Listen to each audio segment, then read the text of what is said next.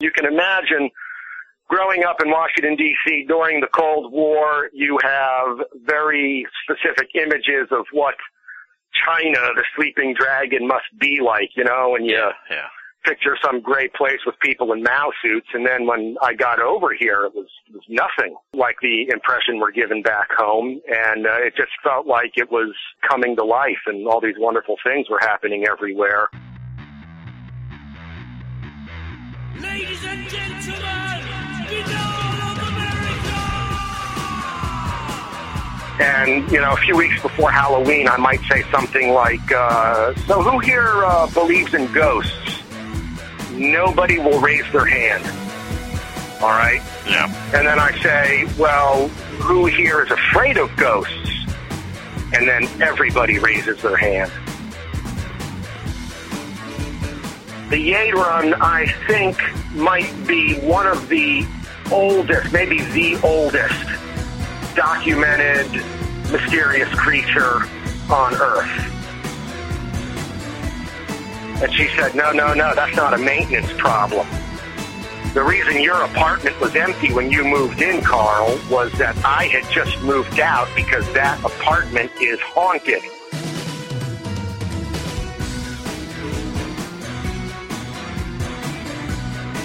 We walk out to the runway, go up this staircase onto the plane.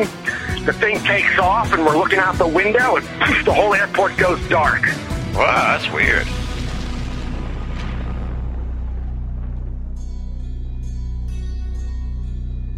And now, ladies and gentlemen, Binnall of America Audio with your host, Tim Binnall.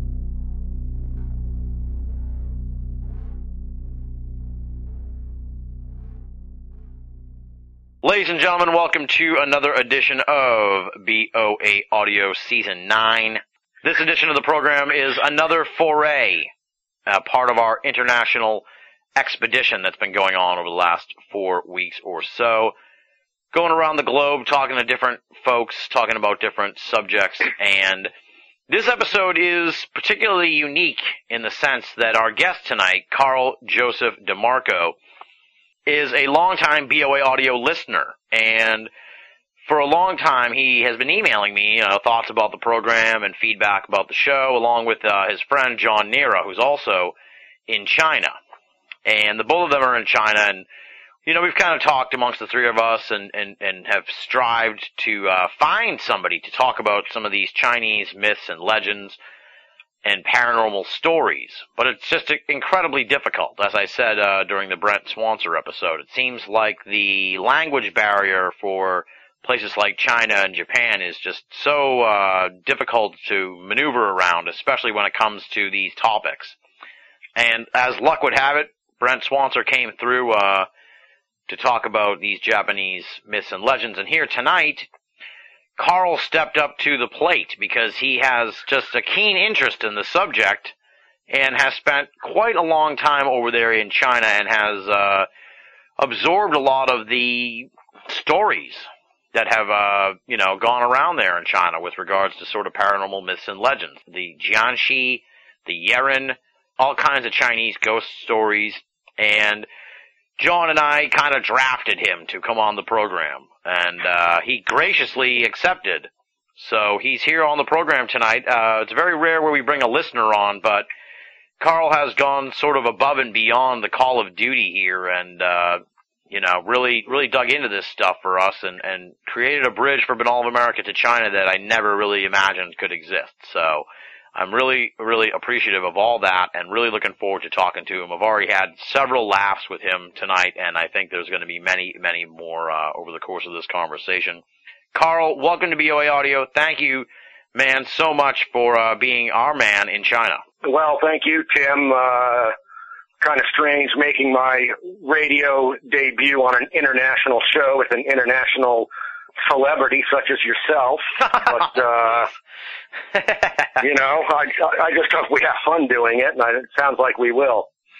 Absolutely, Carl. If I'm a, if I'm an international celebrity, I'm I'm I don't even know. Four, I'm like four rungs four rungs below the Iron Sheik. So that's that's how much of a celebrity. Uh, well, well, yeah, and you see, I don't even know who the Iron Sheik is. I've been in China so long, so uh, He's an old No, time. He's an old uh, old old timey wrestler, but uh, That sounds like a wrestling name. Yeah. Yeah, I, yeah. I, remember, I remember my dad and my grandfather taking me to a WWE match back when the uh, Cap Center was still in D.C. and we saw uh, Haystacks Calhoun. He was the oh boy, we're talking real old day. school. Yeah. yeah yeah. Well, I was you know I, I was pretty pretty young tyke at that time, but uh, had a good time with dad and grandpa. Nice, nice. Well, tell me, uh, tell me a little bit about, you know, who is Carl Joseph DeMarco? Who are you, Carl? Uh, how did you end up in China? How long have you been there? And, and, you know, give us, give us the scoop on, on your background so folks can get to know you a little bit. Yeah, who am I and why am I here? We all ask those questions. Um, well, uh, I'll tell you what. Uh, I was I was I was born in New Jersey, but uh, very soon after, uh, my parents moved down to the D.C. area. My father says he uh, took the first job that got him out of New Jersey, and uh, I think that was the advice of uh, one of the elders in his life. And uh it was uh it worked out great. I mean you know the dc area is actually you know although the the real life that people live there is overshadowed by political news it's actually a, a really wonderful place to grow up. And uh we had some wonderful times. Um uh, went to the University of Maryland, got a degree in wildlife management, and uh, what else would be relevant to this uh, to our topic of discussion tonight? How'd you end up in Um, China? I'll tell you. Well, uh, I'll tell you what. Uh, I was studying uh, qigong, which is a kind of Chinese internal martial art, right? Mhm. Uh, my, my teacher was a guy named Michael Winn down in Asheville, North Carolina, and uh, he organizes study tours to China about every two years or so. And I came on a tour with him in 2002 to uh, meet the masters here in the Far East to see what what they had to teach us. And that was an incredible trip. And you can imagine growing up in Washington D.C. during the Cold War, you have very specific images of what China, the sleeping dragon, must be like, you know, and you yeah, yeah. picture some great place with people in Mao suits, and then when I got over here, it was it was nothing uh, like the impression we're given back home, and uh, it just felt like it was uh, early spring for this country. It was just coming to life, and all these wonderful things were happening everywhere. Very vibrant place, and everywhere we went, people would offer me jobs teaching English. I mean, they would literally walk up to you on the street and say, "Where are you from?" And you'd say, "Oh, I'm from America." Do you want a job teaching English? You know, just like that. And uh, so I thought, you know, maybe I could do something with this. So I thought uh, maybe I could spend a year here teaching, and that would pay for the trip, and I could learn more qigong. And uh, went home, settled up some affairs, and came back in February of 2003, and uh, got my first teaching job in the middle of nowhere. And uh, I found out that people in modern China are not very interested in qigong, uh, or or kung fu or anything for that matter. You know, it's very rare you meet people who are into that stuff now. And uh, it's kind of like America in the 50s or 60s in a way, in that the younger generation are giving up a lot of the traditions of their parents and grandparents, Yeah. you know, and taking on a more modern life. But I, I liked it so much, in the end, I decided to stay, you know, and uh, just went from one job to another. And uh, I, I moved from the from the boonies uh, to uh, a city called Shenzhen, which most people back home don't know about, but I would say it's one of the four first tier cities in China. And the other expats who live here, frankly, we're glad most people don't know about it because we consider it to be China's best kept secret. Nice. And uh, so I won't I won't say too much about it. I'll still let everybody who wants to go to Shanghai and Beijing and keep Shenzhen to myself and, and the others who are here. But uh, what's interesting is that first job in Shenzhen was at a haunted college. So, you know, the very early stage of this story here, the uh, paranormal events began. yeah. But my family has been, uh, I don't want to say plagued, but sort of, uh, I don't want to say blessed either, but Touched. Uh, we've had the good fortune to have always had haunted houses in the family that make for great uh, dinner time or late night storytelling. You know, Nice. and uh, just recalling some of these incidents. It goes back to my grandparents uh, when they owned a music shop in Perth Amboy, New Jersey. That place was haunted. Uh, my aunt in uh, uh, Bound Brook, New Jersey, uh, had a haunted house for years, and I could. If this show wasn't about China, I could tell you how it became de-haunted. Um, and then We may When get to my that. parents we may moved get, we may get to that at the end. What- that sounds interesting. Yeah. Uh, okay, all right, all right. And then uh, the first house my parents moved into in Washington uh, had a ghost in it, and uh, we moved out as soon as some neighbors vacated the place next to us, and some friends of my father's moved in there, and uh, they had even more experiences than we did. And uh, so those stories constantly get retold uh, after dinner at family gatherings and stuff like that. So. Uh, you know, engaging the paranormal is nothing new to me. I guess the, the first real academic interest I got was when I was sick at 10 years old. Uh, we lived in, uh, Bethesda at that time, Bethesda, Maryland. A lot of people know of that because of the Naval Hospital or NIH. And, um, I was about 10 years old. I was sick and I was reading a book in bed called Mysteries, Myths, and Monsters. And before coming on the show, I tried to find it on Amazon and I couldn't find it, Googled it, couldn't find any reference to it at all, but it appears to have been based on an old TV show with a similar title called Monstery, with the same three words, different order. Yeah. Uh, maybe it was myth, myths, monsters, and mysteries or something like that, you know. And, uh, when, uh, when you had Peter Costello on, uh, what was it, a couple of weeks ago? Yeah. Yeah. And uh, we, he, I heard you mention he wrote this book back in the 70s, and I thought maybe he's the guy who wrote it. But then I looked him up, and he had done something else. But that was kind of your standard uh, back in the 70s, uh, Bigfoot, Yeti, and Loch Ness Monster. Yeah. And made a few references to some other things, but those were the big three back then, and you know, so and then and that kind of really started me off on it. And I had an aunt and uncle who were really into that and had read Von Daniken's book and seen the movie Chariots of the Gods, and they love to talk about that stuff. Nice. Nice. And uh, so yeah, I, would, I always had a lot of encouragement in the family to pursue these wacky interests. You know, nice.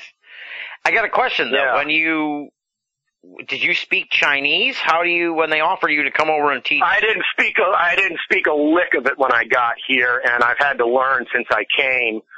And uh, I get around okay, but I'm by no means uh, proficient in the language. You know, I can go shopping and order meals in restaurants and uh speak enough to meet girls. Well, I don't have to meet any girls anymore because I had the same girlfriend now for oh, three or four years there you go. but uh, you know, I knew I knew enough to do that. And uh, you know, so so you get by. The neighbors come out. I can uh, chit chat a little bit, stuff like that. Nice. But, uh, when I when researching this paranormal stuff and the mysterious creatures and things, man, it, it was hard. I had to go really slowly and use dictionaries and stuff. I should go over there and just teach Chinese. Get out of get out of here. Or teach English. I teach English. Yeah, I couldn't well, teach actually. Chinese. I wouldn't be Yeah. very good at that. It's better if you can't speak English because then it doesn't give the students a crutch. Oh, like if you don't, You know, if you don't they- speak they- Chinese, yeah, yeah. Yeah, so so uh even now that I speak it, I don't let on that I do. Oh, you know, so uh yeah, even better for me. Yeah, good. I like this. yes, yes, it at Well, I, you know, I'll probably help you get a job in Shenzhen if you really want to do that. We, we hey, we could do uh, well before you start. We could do like a a paranormal tour and take in the lake monsters and uh Shennongjia and uh visit some famous haunted locations. Yeah. Okay, so that's the bio background. How long have you been in China uh, since you got over there to teach? Just Eleven, um, eleven or twelve years now, I guess. nice. Okay, so you're pretty. You're So pretty. it's a long time. yeah, yeah. I'll- Yeah. That's great. So, So- you're you're pretty settled in there now. So it's cause you've Yeah, you really got a feel for the culture. This is awesome. Yeah, I, I never expected to be here this long. It just, you know, just worked out that way. Hmm. Life was good. What can I tell you? Sounds So- like it. So where do you want to start? Anyway. the the the ghost stories. I guess let's start where it began. I guess you could say uh, with the haunted college. Uh, how did all that go down? What, what did you you know? How did you find out about this? And did you have any experiences there? And what were the stories surrounding this haunted college? All right. Well, uh, the place in English is called uh, Shenzhen Youth College.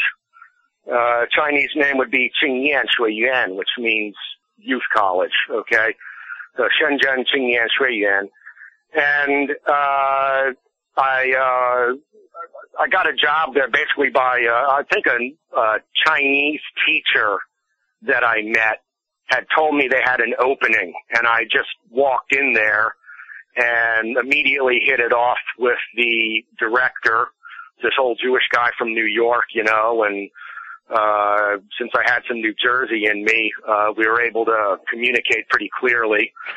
and uh, he, he offered me a job on the spot, and I accepted. And what they do there is they give you a free apartment. They have uh, it, it's not exactly a dormitory. It's a little bit nicer than that. They're like two and three bedroom apartments. And if you had a two bedroom, you could live alone. If you had a three bedroom, you had to share. And I got the two bedroom and it was on the first floor. And I was like, my God, I can't believe nobody wants this apartment. It's on the first floor. Yeah, You know, there's a building without elevators. It's a, it's a walk up, you know? yeah, damn. And uh and, and I love bicycling, so this meant I didn't have to schlep my bike up and down six flights of stairs. You know, I just roll in and out of the door. And because it's on the first floor, it had this cage around the balcony. So I guess it's the first floor, it's a patio. But they put these cages around the lower floors so to protect you from thieves, which I, by that time probably were not a problem. But anyway, uh, the first floor and the one next to me both had cages around them and then one more floor up to the second floor they also had cages. And all the teachers lived together. And it's six floors so that's about 12 12 apartments all together. And uh maybe about uh 10 teachers and two other staff two or three other staff were living in there. And it was great because we were all close together. We could have these big parties and we could uh start these spontaneous uh, social events and so forth and one night it was pretty quiet and I started hearing furniture moving. Uh, okay? Yeah. And it, it sounded like the guy upstairs was moving his furniture at three o'clock in the morning. You know? Yeah, yeah. Maybe it wasn't three o'clock. It was more like one or two o'clock actually. But you're hearing furniture. Like, what the hell is? Yeah. Like, what the hell is he moving his furniture for? It's, it's two o'clock in the morning, so I go up and I knock on his door, and I see that his apartment hasn't changed. And I said, "Oh, it sounded like you were moving furniture up here." And he says, "No, no, I think that's upstairs. You heard that too, where you are?" No, no, I think it's so and so up on the third floor. And maybe I shouldn't say names. I don't know. Yeah, so and so's fine. No one's. Yeah, yeah. go Yeah, okay. So, so uh, both of us go up to the third floor and we knock on this guy's door, and he wakes up. He was sleeping. So we said, "Oh, so it wasn't you moving furniture?" And he said, "What are you talking about?" And we tell him that we thought we heard furniture moving upstairs. And he says, "Oh, you guys have heard that too. I've heard that before, but I I was sleeping now and I I, I didn't I didn't hear it." yeah. So, well, maybe it's, you know, so and so up on the fourth floor. And this goes on all the way up to the top floor and nobody's moving furniture. All right. So we don't think anything about it for a while, but, you know, it's not, it's not pipe noise. It's not vents hissing. It's like if you had a table, a heavy table, and slid it across the floor, and then you had a, some chairs and you were sliding those across the floor. That's exactly what it sounded like. You know, I can't think of a uh, of a machine in a, in a house that makes that, and we didn't really have any of those machines anyway, Yeah, yeah. like water heaters, and you know. So anyway, uh, this happens again a few times, and sometimes it was someone, like someone was dropping screws. Like if you had a handful of screws, metal screws, and you dropped them on the floor, Weird. and it went like, You know, something like that, right? Yeah, yeah. Or, or ball bearings. It was more like screws because they, they have an irregular motion. Ball bearings would, would make a, like a regular bouncing noise. Right, I know what you're saying. Yeah. And, uh, we start talking about this. What the hell's going on? Well, uh, one way they handle these foreign teacher positions in China is, uh, very graciously, they assign one or two of the secretaries or receptionists to assist you in uh, your daily affairs. You know, Nice. uh, if you need to find something you need, they help you. If you need an address, they write it down, or you know, uh, things like this. And so uh, you start to make friends with those people. And one day in work, we were talking to one of the girls who worked as a receptionist or a secretary there, and told her about this. You know, I was like, can we stop that noise? What's making it? Can you have maintenance come in and check it out? And she said, no, no, no, that's not a maintenance problem.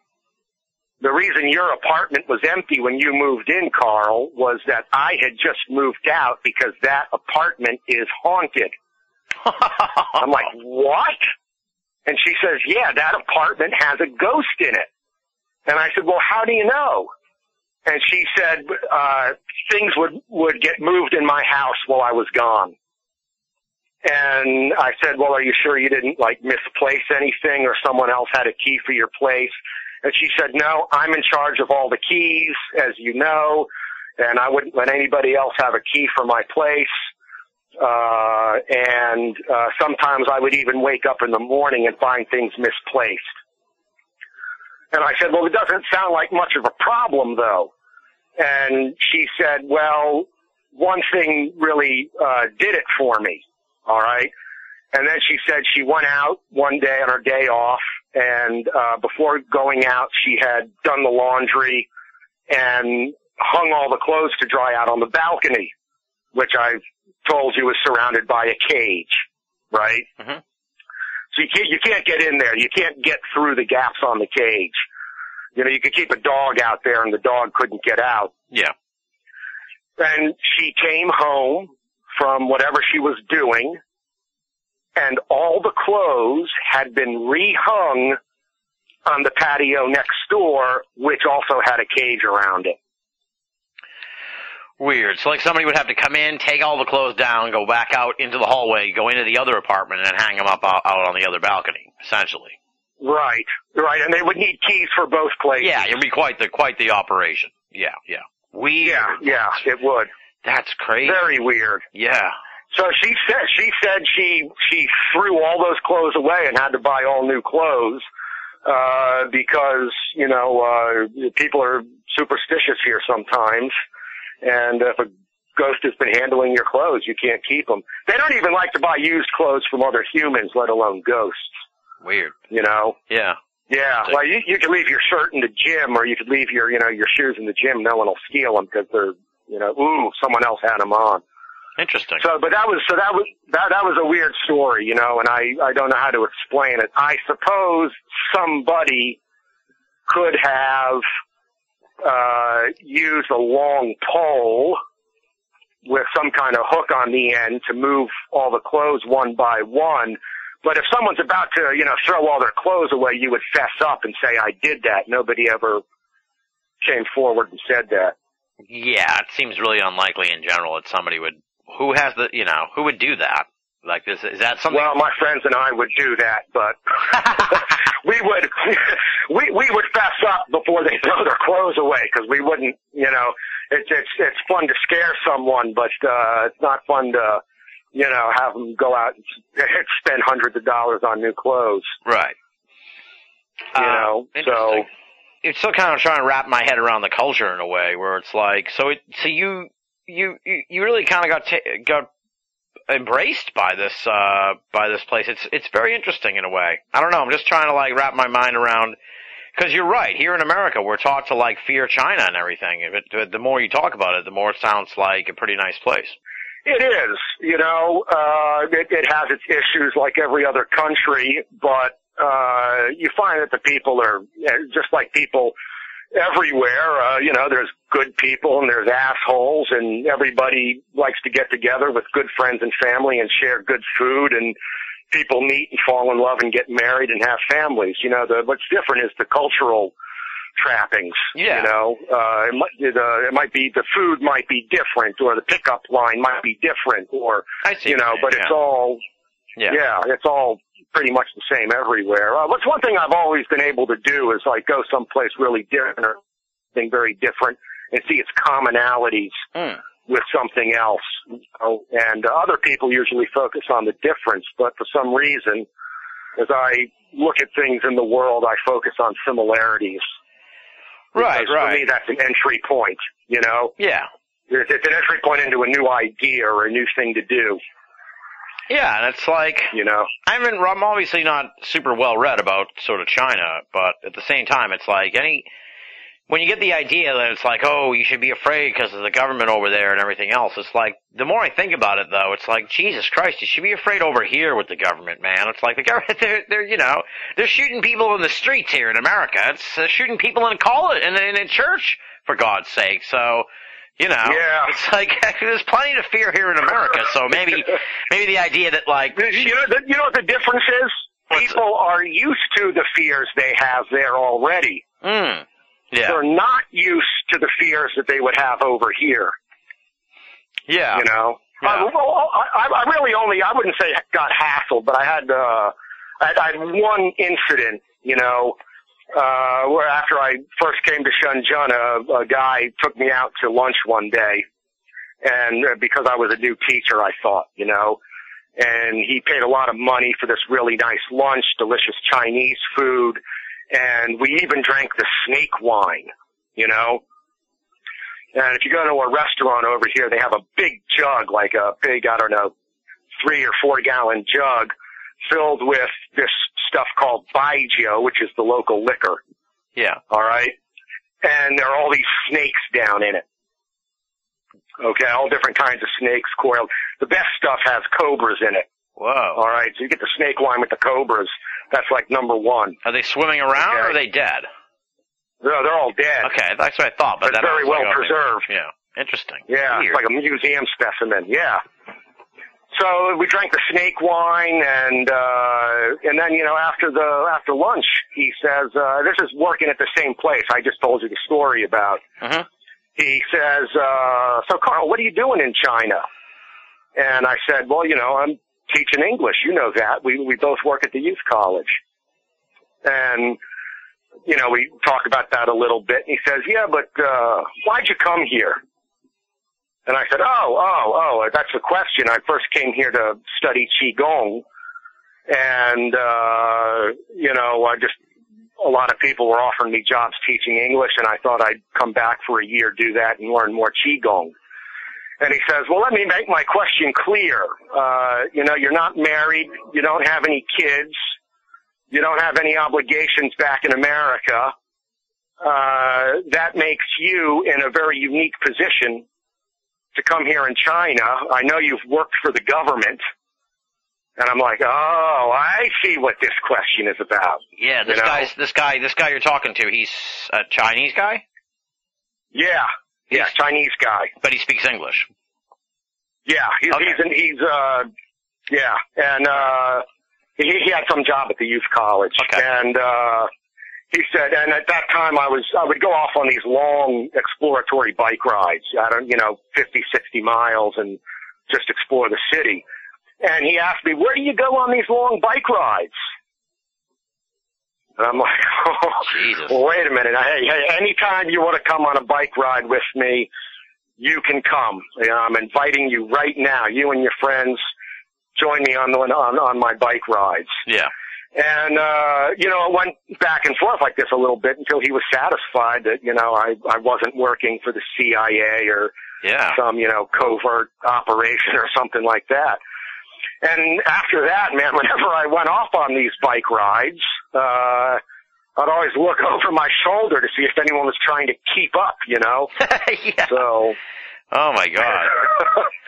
Well, that's Yeah. like both spooky and kind of reassuring in a way, where it's like, well, at least they're kind of a little more overt about the fact that they're that they're keeping an eye on you. Well, they are, and other other expats, other expats told me similar stories. You know, Yeah, yeah. and uh, if you think about it, you can't really blame them for it. I mean, no, that, no, it's due that diligence. is what their job is. You know, Yeah, exactly. better than letting illegal alien criminals out of jail to go off and rape and murder.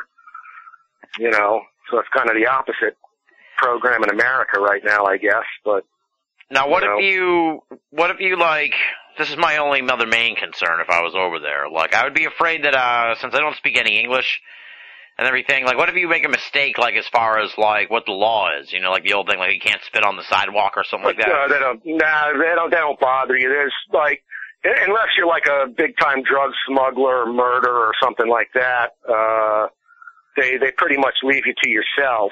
Uh, you know, there have been uh, expats that have gone to jail, usually for huge amounts of drugs Yeah, yeah. that they've smuggled in, or large thefts. There was a guy, I think, from North or South Carolina who stole like 70,000 RMB from a friend of his, and he got like a three or six month jail sentence for that. Yeah.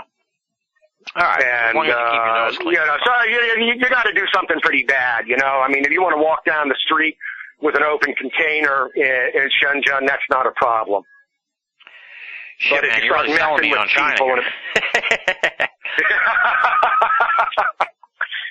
You know, there's a trade-off. There, there might be uh, less political freedom in certain ways, but in everyday life, there are greater freedoms. Seems that way, yeah. Seems, You know? seems that way. Yeah, so you know, you you trade off one for the other depending on on where you want to live.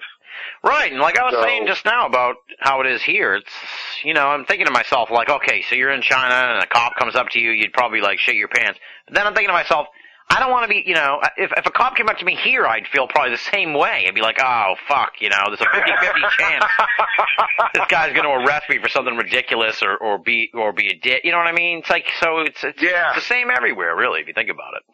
Let's get let's get back to the topic at hand. there you go. Let's get back to the paranormal stuff. So, so you were, so what happened eventually with the haunted college? Did you, uh, did you? Well, uh, with the haunted college, I kind of stayed in that place because except for those noises, uh, nothing ever bothered me. You know what I mean? Yeah. Uh, my my my shit wasn't getting moved around like Emily's was. Hmm. Uh, well, it's her English name. It's not official. I can use it. that's fine. Everyone here has an English name that's unofficial. They they usually use. That's Um, cool. yeah. So, uh, so, so, you know, my stuff wasn't getting moved around. I didn't see any ghostly apparitions floating around. It was just these furniture moving noises and these screw dropping noises that, uh, would sometimes catch my attention, but after a while they weren't annoying anymore. You just learned to live with it. Yeah. And near that was a building that was red. There was this red office building. If you can imagine how ghastly that looks, this big bright red office building. And uh, I remember saying to a Chinese friend about that. We were out on one of our one of our bike rides, and I said, "My God, that building's hideous." You know, I didn't say hideous. I said, "My God, that building is ugly. Why do they make it red like that?" And he said, "Oh, that building is built on an old execution ground. They used to kill the prisoners here. And so there's many, many ghosts, and by making that building red, it keeps the ghosts out. Wow. And uh, I said, well, do people live there? He said, yes, there are people living there, but that building is never very full. Huh. Well, that's that raises sort of the idea here, like how it's from what you've told me in our conversations on email. It's like how prevalent is is is this sort of superstition? Is this sort of like belief and discussion about ghosts? You know, it's uh, their Well, attitude. here, here, here, I, I, I can tell you one very short story uh, from every single one of my classes that will give you the general Chinese thinking on ghosts. Every class, as we approach Halloween, uh, I want to warm the students up a little bit, get them excited, so when we do our special Halloween class, you know, they're all hyped up. And, you know, a few weeks before Halloween, I might say something like, uh, so who here, uh, believes in ghosts? Nobody will raise their hand. Alright? yeah. And then I say, well, who here is afraid of ghosts? And then everybody raises their hand. Wow. All right. That's the Chinese mentality on ghosts. And I asked them, well, if you don't believe them, why, why are you afraid of them? And they, they all say, well, well, well, maybe it's true. Huh. Or we've heard stories. Yeah. Weird. And when I was asking, yeah, when I, when I ask friends to share ghost stories, there's a couple of them who can't handle it at all. They run away. They just block you out, you know? You can't even mention it. And, and others say, why do you want those stories? They're not real. Huh. But if, you know, but then if they're in your class, they'll raise their hand and say they're afraid of ghosts. Weird. It's very interesting. Yes, it is. So, Yeah. have you? All right. So, what other kind of ghost stories have you heard over there? Now, you were telling me on the email. Well, I'll tell you what, there's one that comes close on the heels of the haunted college because Okay. they were uh, reorganizing and renovating. And uh, I guess uh, maybe around that was maybe end of 2004. And so the, we had to move out of the dormitories and they closed the business English program for a while. And we all went, uh, I think uh, this, this guy who hired me from the, the, the old Jewish guy from New York, he, he bought the rights for that program and opened his own shop and brought me and two of the other teachers with him. And we went off and found our own places to live. And I moved into this place, an historic location. It's directly above the very first Walmart in China. Okay. Which is in Shenzhen. So now, you know, a hundred years from now, people will talk about that. so you lived So above a Walmart. Walmart and the first McDonald's and the first KFC were all in uh, Shenzhen, I think. Wow, nice. Yeah, you can still go to that first uh, McDonald's too. That one's still in operation also. Um, that's in a great neighborhood too. Very a lot of for for us for you know uh, people not from China. A lot of very interesting sights and sounds in that area, and a lot of eye candy. But uh, that's off the point. Yeah. All right. Anyway, So you're living I above a Walmart.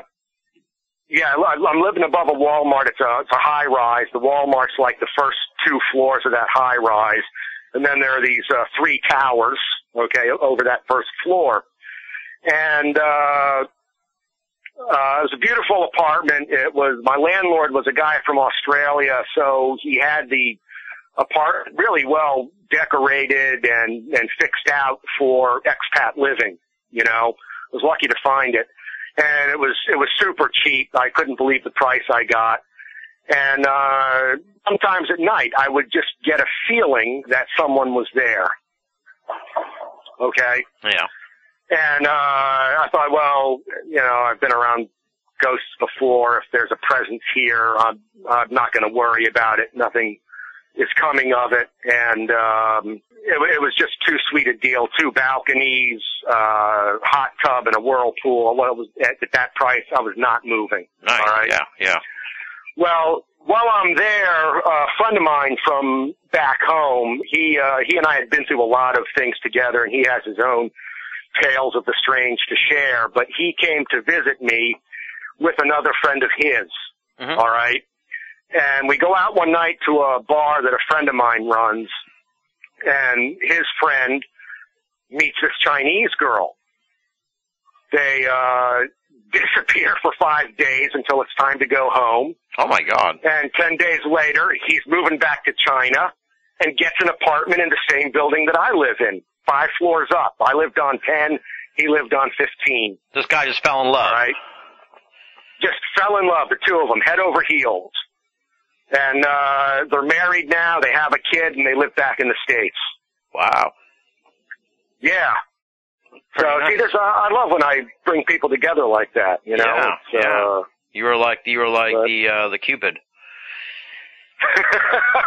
something like that. Okay. Well, anyway, uh, they, they, they come back, he, the guy comes back to China 10 days later and rents an apartment, uh, five floors above me, uh, with his, with his girlfriend, soon to be fiance and so on.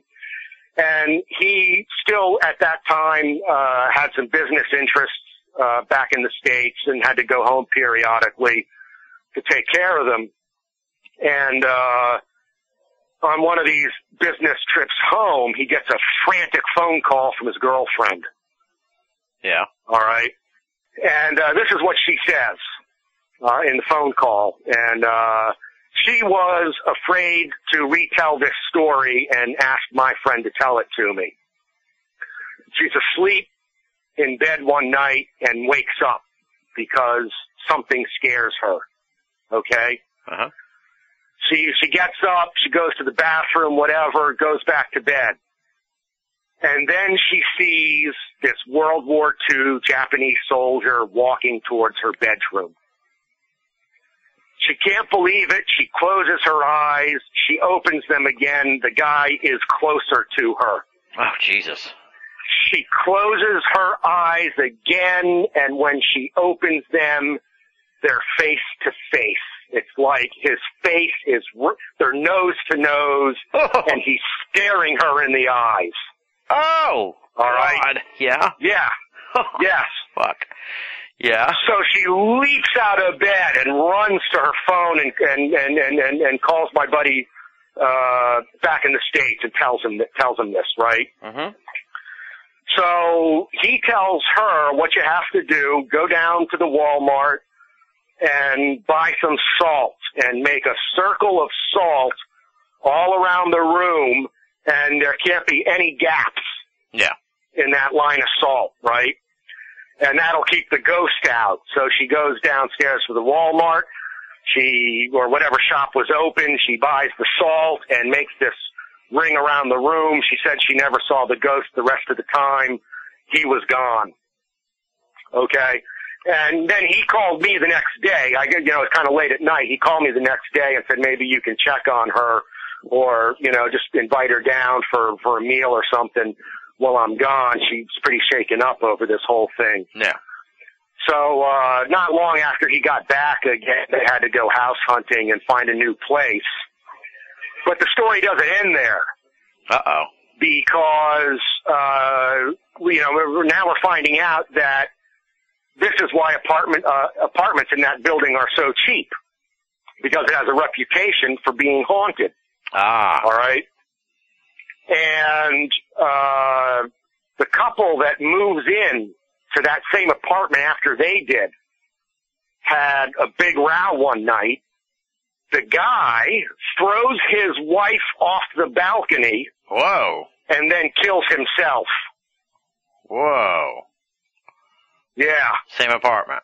And after that, after that, they couldn't rent any apartments on that floor. The place just stayed empty. So my friends did a little research. They found out that during uh, during the war, uh, on that location, the Jap- Japanese operated a brothel where they kept Chinese sex slaves. And uh, as the war turned against Japan, and I, I guess uh, the local people felt empowered enough, they rose up burned that brothel to the ground while the Japanese were still in it. And whatever soldiers were in there, you know, burned to death. Oh, God. Yeah. Jeez. There's no way they could have known that because she's not from Shenzhen. She's from a city in a whole nother province and, you know, he, he had just gotten here basically. You know, none of us knew that, but that's what they found out.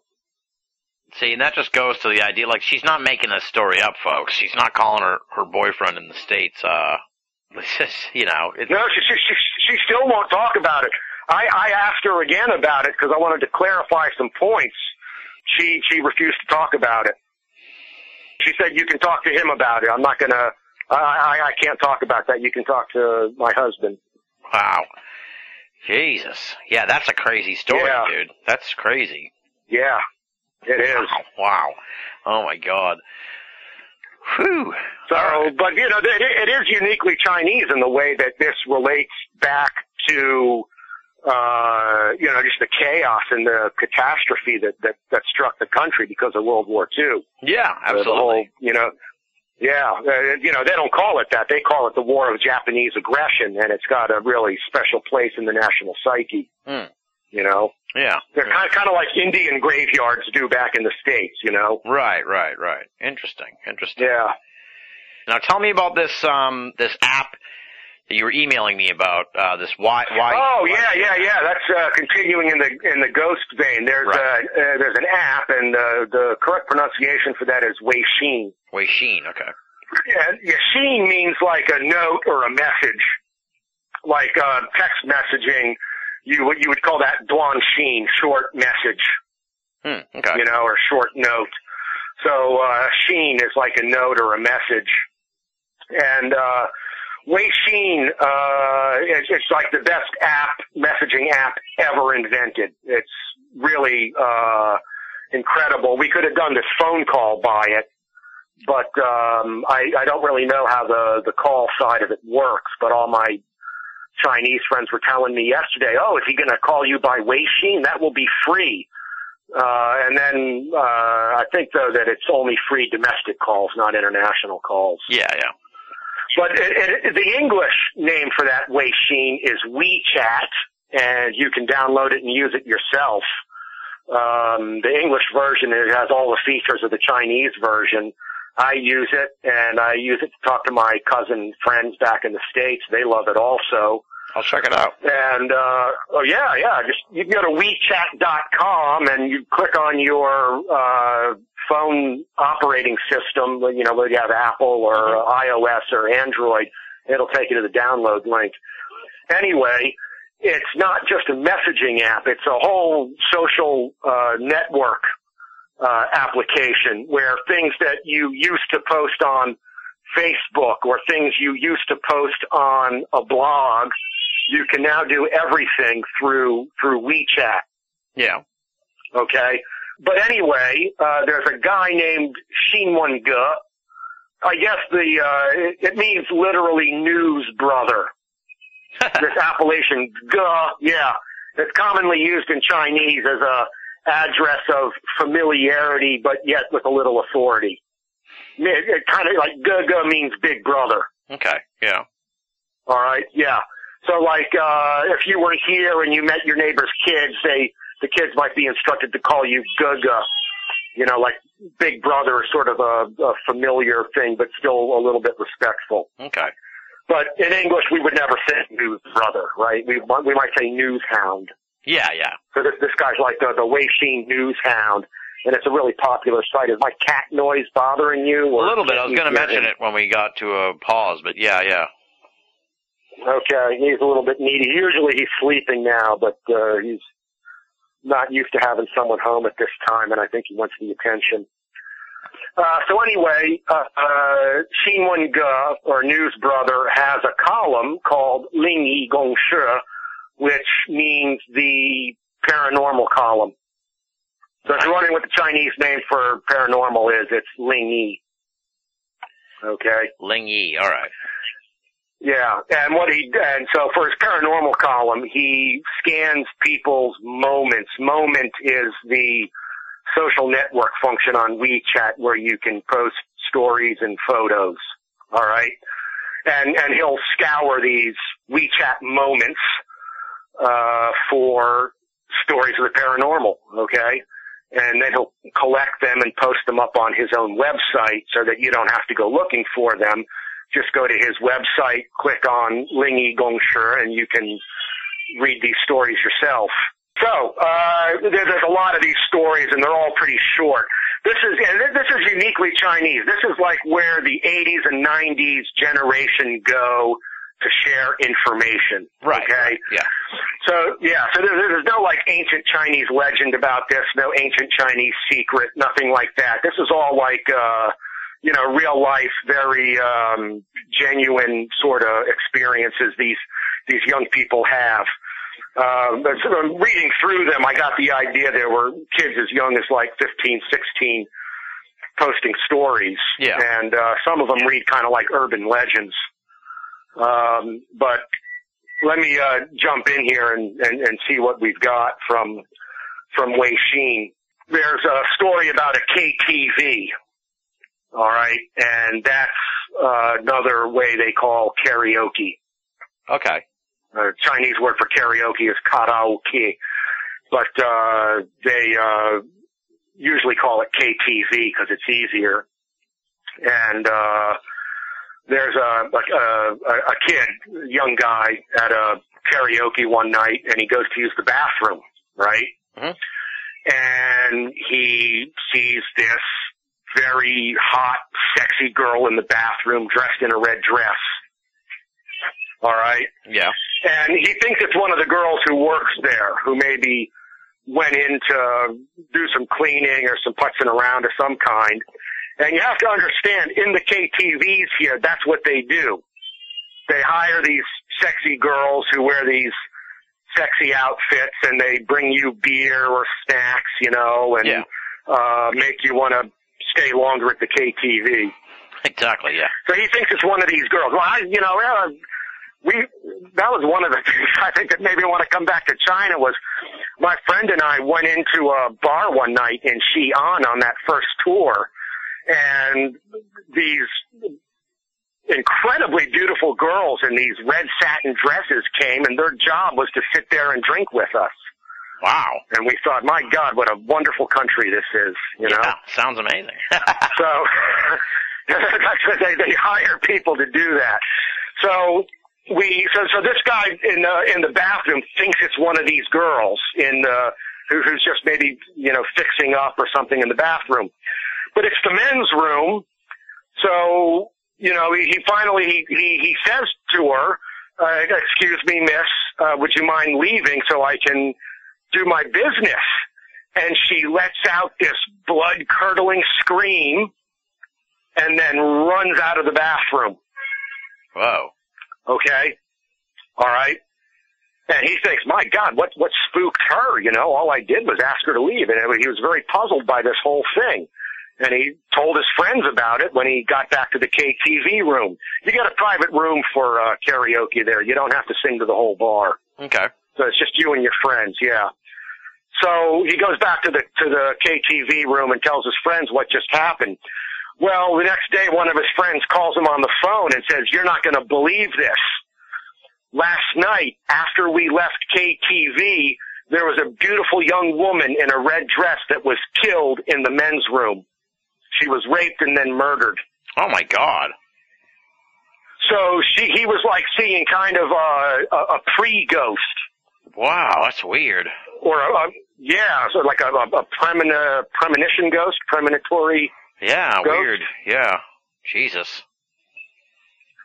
you know, and so like, and so that's like that's that's the whole story. But you know, all of them are are short like that. It's some, you know, one punch kind of thing. There's another one uh where there were some kids at a private school, and I think this was in Shenzhen because it sounds like uh it was from a school that I had some students from.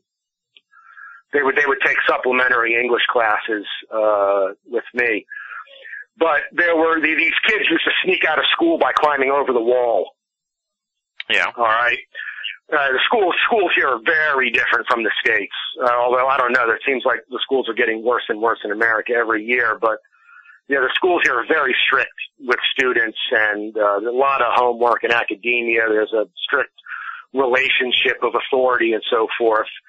So to do anything, the, the more mischievous students staying at these boarding schools have to climb over walls and such to to get out. And they used to climb over this wall to go into town and do things. And one time they climb over the wall and they see this old man beckoning to them. Like with their, with, with his hand making the come here motion, right? Mhm. Okay? Yeah. So there's a thing, well, who's this old man who's awake at night, sitting in the middle of nowhere, calling us? And as they got closer and closer, they could see that this guy was a corpse who had already partially decomposed. Oh God. And when they did some searching on Baidu, which is the Chinese Google, all right, they did some searching on Baidu and found out that there was an anonymous cemetery next to the school where they used to bury like uh lunatics and criminals without headstones Jesus. or ceremony. Yeah, and so nobody nowadays really knew that it was there. You know, this was some time in the past when they used to do that. That's spooky. So that was uh, another of the uh, the youth tales of China. Now let me ask you this: Stories. The other misconception, perhaps, that people have is that like the internet's on super lockdown over there. But you're you're a BOA audio listener, so clearly it can't be that lockdown if you can get to our stuff, right? BOA not blocked from China. Yeah, nice. So, uh, there's some other interesting sites that aren't blocked either. You know, uh, I like, uh, John Bell's new program and I can listen to that from China without a VPN also. So, so that's not blocked and I can listen to that, uh, without any problem. Uh, but, you know, almost every expat who lives here has a VPN so you can get other content like YouTube or Facebook. yeah.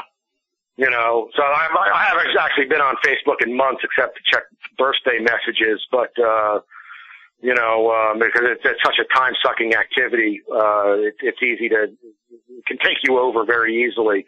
But stuff like that, you know, uh, a lot of the outside social networking and video sites are blocked. Huh. And, um, uh, but, uh, you know, you, you VPN, it's, uh, doable. You can still get the stuff you want to see. It's not, I don't think the, they said the internet has become worse, uh, in the last year or so, but because I have that VPN, I haven't really noticed. Yeah.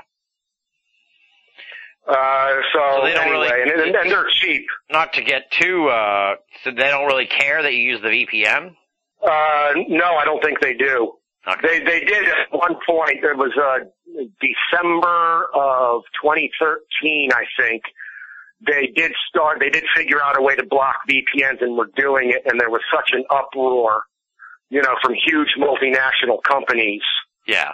I guess that would say, well, I guess we're going to Vietnam then. That they kind of, you know, laid off it. I see. Okay. You need that. You need that anyway for financial transactions. And then when you start looking into it, you find out that Chinese companies use them too. All the news agencies like People's Daily, Xinhua, uh, Yeah, they're all using it you know, too. big yeah. uh, banks and everything. They all they all use them because they they have international business interests and they all need to get Twitter uh, to uh, promote their businesses and keep track of competitors. That makes sense. Yeah. Okay. Yeah. Well, I'm sure we could spend like the whole show talking about these uh these these stories that are on White Yeah, let's, let me let me give you another. Uh, Let me give you another way. Well, let me give you one more. There was uh, this one. Let me see which one of these is the best. I got I got four more. Uh, Oh, okay. Well, this one, the guy in the business, the, the, the guy in the business trip is pretty good. Dude, do them, do them. I don't care. Guy is- Fuck it. We got plenty. If you're Yeah. okay for time, we can cook. It's fine with me. So you- I, I- Okay. I love the story. So yeah, go for it.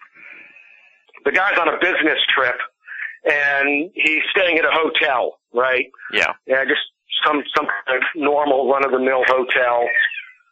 Uh, they just locked the cat in the bedroom, so There you go. we should be better off now. Um, He's staying at he a wakes us up at like 3, 4 a.m. I haven't had a good night's sleep since we got him. I'll tell you that story another time. Guy's on a business trip and he's working on his report for whatever business he was in. Mhm. All right. He doesn't really say what he, what, where he worked or, or what his job was. All right. And he hears someone knock on the door and, you know, he says something like, what's up? you know, like uh, maybe uh, shumashur in Chinese, something like that. Okay, means like what's up. And he hears a voice. He's not really looking up. He's working on his report, and he hears a voice say, "Did you see a guy with a red tie and a black suit on?" And the guy, without looking up from his work or noticing who it was, he just said he hadn't seen such a guy. Right? Yeah. Continues working. A little while later, guy knocks again and asks the same question. Have you seen a guy with a red tie and a black suit? And he's like, I already told you, no, I haven't. You know? Yeah. And then it happens a third time and he starts to get annoyed. You know, who, who, who's this jerk who keeps knocking on my door asking me if I've seen somebody I've told him I haven't seen. And he turns around and he note and it was shouting, I've told you, no, I haven't seen that guy. And he notices the door is open and nobody's standing there. Whoa. Okay? Yeah. Yeah. So the dude just, And at just that moment, yeah, that, I, it doesn't say, it's not clear in the story whether, you know, maybe he's so angry, he's shouting, I told you. Maybe he accidentally knocks his pen off the desk, or if it rolled off by some other means. But he bends over to pick up his pen and he sees something under the bed. And when he inspects, goes to take a closer look, he sees there's a guy in a red tie and a black suit under his bed and he's dead. Jesus. Yeah, so he calls the police. Police come, coroner, the whole deal. They say the guy's clearly been dead for two or three days. Whoa. How how did this dead body end up in this dude's? Oh, it's a, it's a hotel. Oh, yeah, Yeah, well, how did how did room how did uh, you know the cleaning service not notice yeah. that? oh, you know, that's you- creepy. they, they, yeah, it makes you wonder about if to change the sheets and you know. Uh, but Makes you wonder yeah, if the so voice that- was the dude. Then probably was.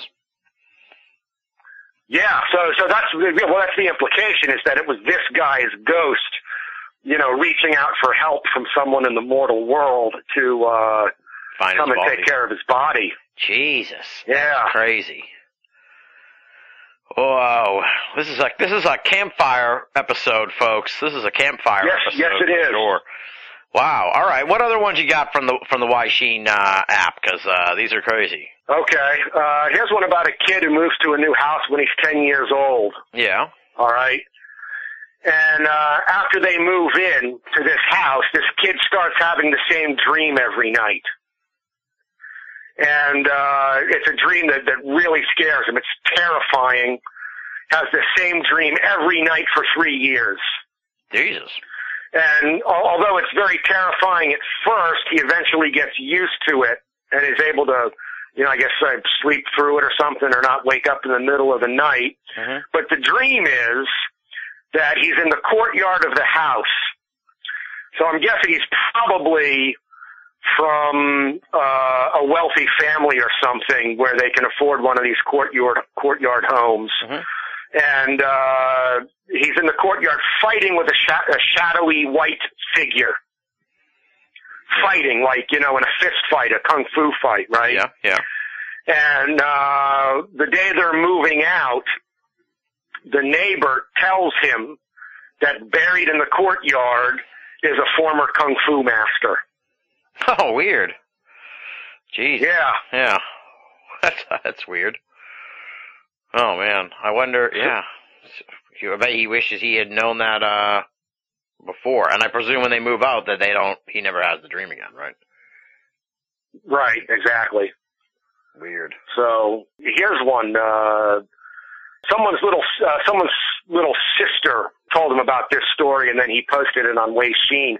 At an abandoned uh, nursing home, his uh, little this little sister one day was walking home and found a discarded newborn baby. Unfortunately, this is something that that happens here still occasionally. Uh, he found a discarded newborn baby outside this abandoned nursing home and was really moved by this. They couldn't figure out why did someone do this? Why did they take an innocent life? Uh, they could have given this baby up for adoption. There are people who would even, you know, uh, childless families who would love to have this baby and take good care of it, who would, you know, just discard a, a, a little thing like that. And that night, when they were trying to go to bed, they heard a baby crying. All right? Mhm. And it woke them up, and it sounded like the baby was like right in the window next to her bed. But when she looked at the window, she couldn't see anything. And she tried to go back to sleep, and she the baby starts to cry again, like right in the window. Jeez. Like she could reach out and touch it, but there's nothing there. And she started sweating with fear. And out of desperation, she tells the baby, you have to move on. You need to go where you need to go. I can't help you anymore. And after she said that, the crying stopped. oh God. Yikes. Yeah. And these are all just kind of like Hey. people submit these stories uh on this thing. Yeah, they're just, yeah. And, and they're not submitting them to uh, Wei Xing Ge. He's finding them. So I don't think they're sending them to him Okay. and making them up so they can get their story told. And he, he scrubs all the names. Hmm. So there's, there's no fame or fortune or 15 minutes Right, right, right. associated with these stories, you know? Yeah. So, uh, anyway, then I got this one last one that happened two years ago, uh, according to the author, or the, the, the, sub, the submitter of the story. but he was taking a nap at home, and, oh, I like this one because my cousin and I both have had a similar experience to this. So I thought there was more, uh, you know, based on my personal experience, I can certainly say there's more to this story than, uh, than, than just a, a, a, an idle post on, on the internet. Yeah. This, uh, this kid heard, heard someone calling him and he was, he was taking a nap at home on the sofa. Mhm. He heard someone calling him and when he opened his eyes, he was flying around the room. All right. Uh, you know, you've, maybe you've had dreams that you're flying, right? Well, he looks down and he sees himself.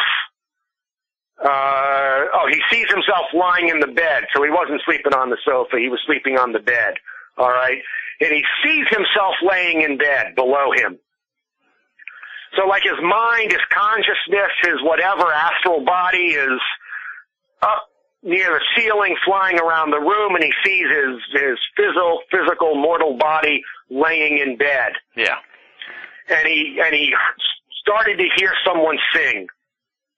And when he turned his head, he saw these three people flying next to him, two women and a boy, who, who looked like normal people, but with sort of completely emotionless faces they're singing this song, but their their their their emotion is, you know, I guess you could say they're poker faced or something. Yeah, yeah. They're like mute. You know? Yeah, yeah. Right, and they all had long hair and stank to high heaven. Oh. You know, like I think the Chinese expression is chosua, which means, you know, stinky enough to kill me. And what, what's interesting is that you know he's he's not in like a physical realm, but he still has a sensation of smell. And I've I've had that very same experience myself. Hmm. And they started trying to pull him out of the room while they're singing this ancient Chinese song, and he didn't want to go with them and started to fight. And they kept singing the song and pulling him by the arm, and they were getting him closer and closer to the door and at that moment he saw his dog and called to him. All right? yeah. And somehow the dog heard him, looked up and saw him fighting with these three other characters and started barking at them, but it wasn't solving the problem. So the dog went to the bed and bit the kid's leg. Bit the kid's leg so hard it woke him up. or hard enough to wake him up. Oh wow. Yeah. And then he got this sensation of falling very rapidly, fell into his body and sat up on the edge of his bed. And the dog was sitting in the bed next to him. And he said he thinks he received some actual injuries from this because his body hurt for several days. You know, after Yeah. those people were pulling on him and he did the fall back down into his body. Weird. Yeah. That's some weird shit, man. Oh my god. Yeah. I don't know what to say. I'm in shock over over these tales. They're amazing. They're absolutely amazing. So, thank you for digging these up for us, because uh, Oh, no problem. We we had a good time doing it, you know. So my uh, my uh, girl and I we worked together and found this stuff. nice, nice. So Aside from the Weixin uh, app stuff, uh, I guess we'll move. We've gone we've gone a while already, so let's we'll move into some of these other things uh, beyond ghosts, because I want to hear about. yeah, we could do this. I've still got a few ghost stories, but we can put those on the end if we have time. Yeah, exactly, because there's a bunch of other stuff that you've looked into. I want to ask you about the the, the Jiangshi, Okay. especially because that's the one John Nero really wanted us to talk about a long, long time ago. I have an email from him from like Yeah, years and that's years ago. true. he Well- wanted us to talk about. So tell me about what this Jiangshi is and what you've uncovered about this uh, this creature, I guess. Okay, okay. Well, the the, the, the correct pronunciation is Jiangshi. Jiangshi. Okay. All right, right. And Shi means corpse, and Jiang means stiff. All right, so it means like a stiff corpse, and it's kind of like a combination of a, a zombie and a vampire. All right.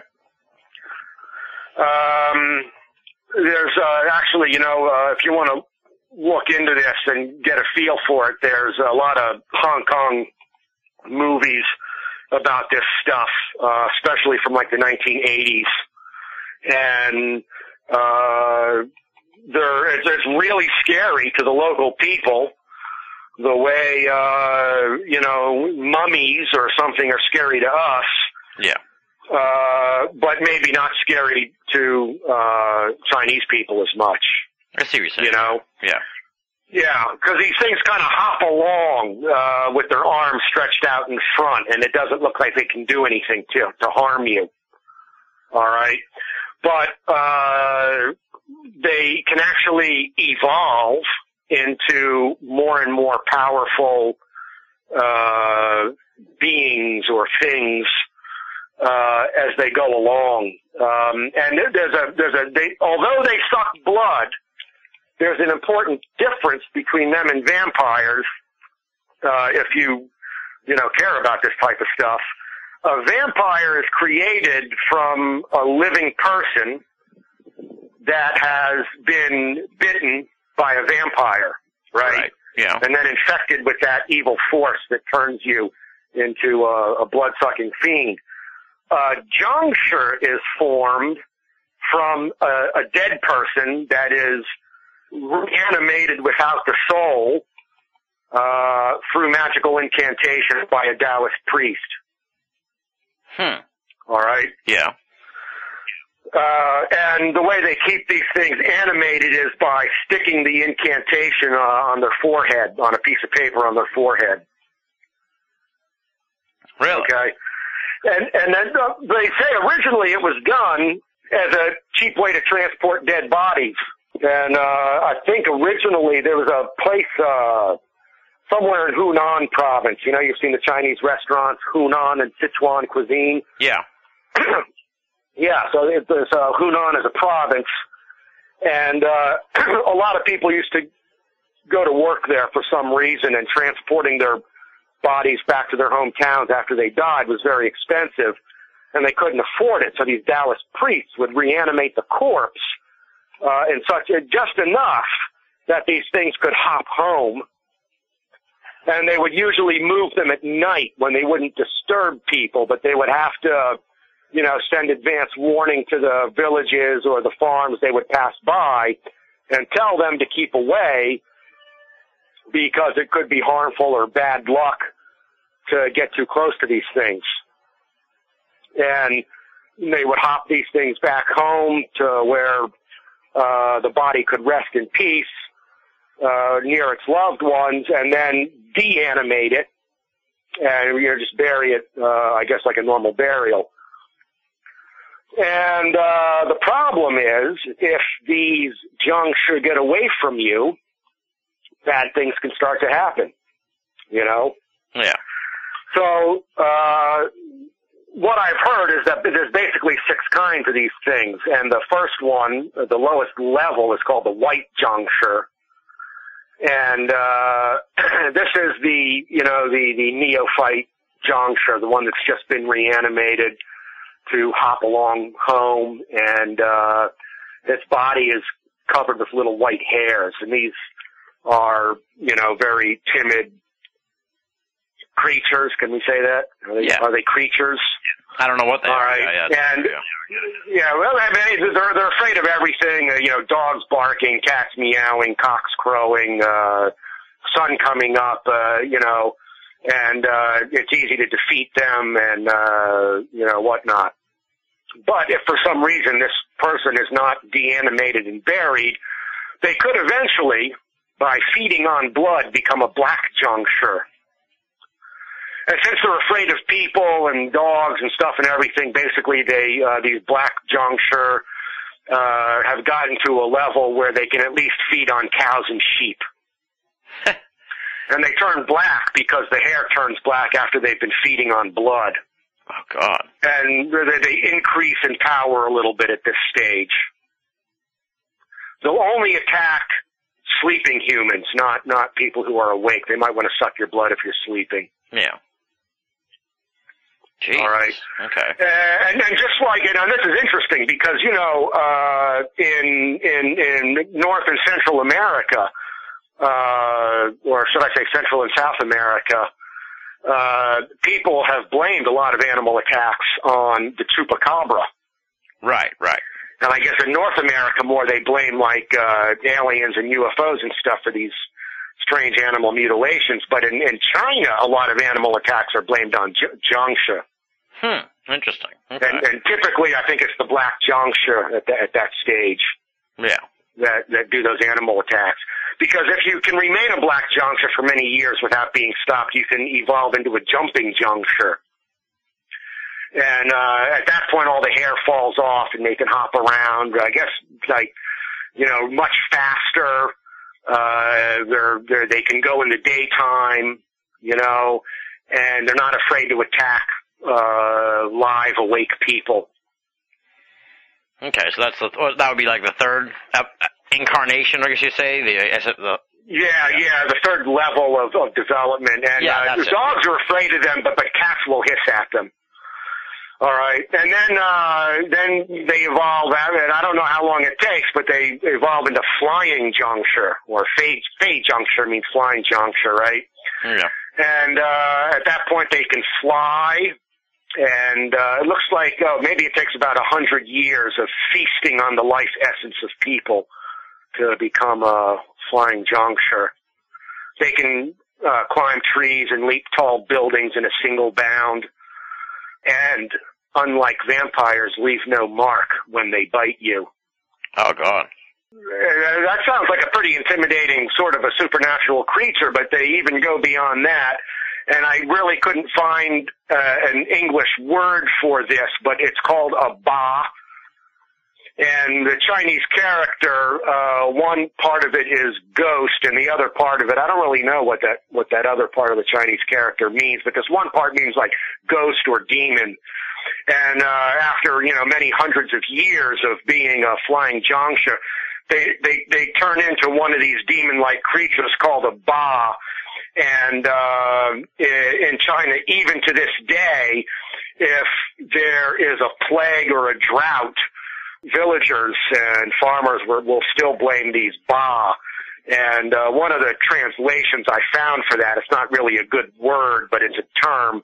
Uh, one of the translations was a drought-causing demon. But the whole idea is it's not just a drought-causing demon. It, it fits into this Jiangshi hierarchy, you Yeah. know, Exactly. and uh, is a, it develops directly from that.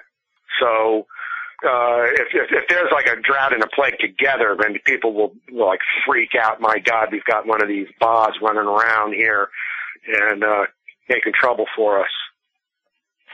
And then uh, if you can do that for many thousands of years, and I don't really think there could be possibly too many of these things because if it takes a Taoist priest to create one, Taoism has only been around for, you know, a few, maybe, maybe five, six thousand years.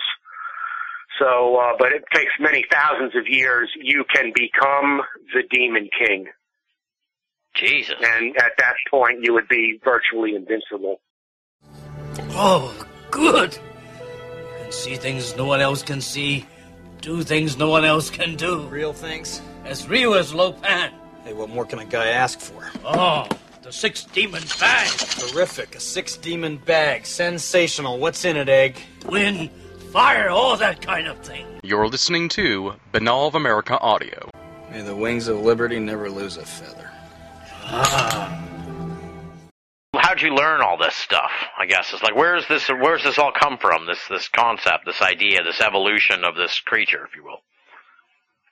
Well, uh, if you probably in the states, if you just Google Jiangshi, you could find some English resources that help you. But it it goes back to very ancient texts I, I got the name written down here. Uh, Ben Cao Gang Mu, which is the uh, known in English as the Chinese materia medica. Any acupuncturist will have a copy of that. Yeah. Um, also, uh, if you know anything about uh, feng shui, uh, some of the feng shui uh, devices or strategies are used to keep Jiangshi away. And then there's a guy named Yuan Mei who talks about them in a book called the Zibu Yu, which is a book about the things Confucius would not talk about. The common English title is What the Master Would Not Discuss, and it's about the things that Confucius didn't write about or discuss. Almost like a Gnostic text, if you will. Uh, yeah, I guess, well, this is more recent than that, but there is something that's more like a Gnostic text, perhaps, called the uh, Jing Chu Sui Shi Ji.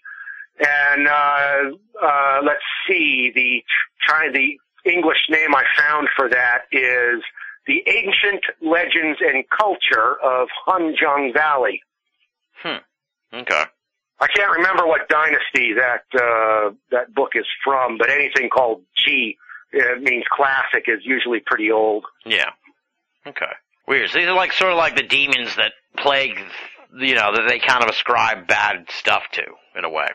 Yeah, I, I wouldn't be surprised if they were also mentioned in the Shanhai Jing, which is like the classic source of uh, Chinese uh, supernatural and mysterious creatures. Yeah. But I, uh, yeah, Interesting. So- Interesting. Very weird. Uh, there's a couple of guys on uh, YouTube, uh, a couple of Chinese guys who live in America now who do videos about this stuff sometimes. So uh, that's a very good English source from fluent English speakers who walk well in both cultures and uh, talk about this kind of stuff. Nice, nice. So folks can check that out. That sounds cool.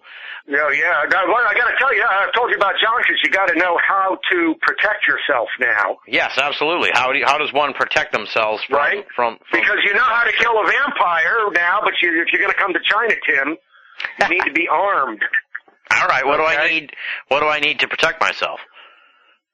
Well, this is interesting, all right? Uh, one thing that would be very useful is the wood from a peach tree Huh. uh, fashioned into any kind of sharp instrument. All right, a peach, a So peach this is- tree, this- a peach tree. That's right. This is the Chinese version of the stake of holly. Huh. But in this case, it's made of peach.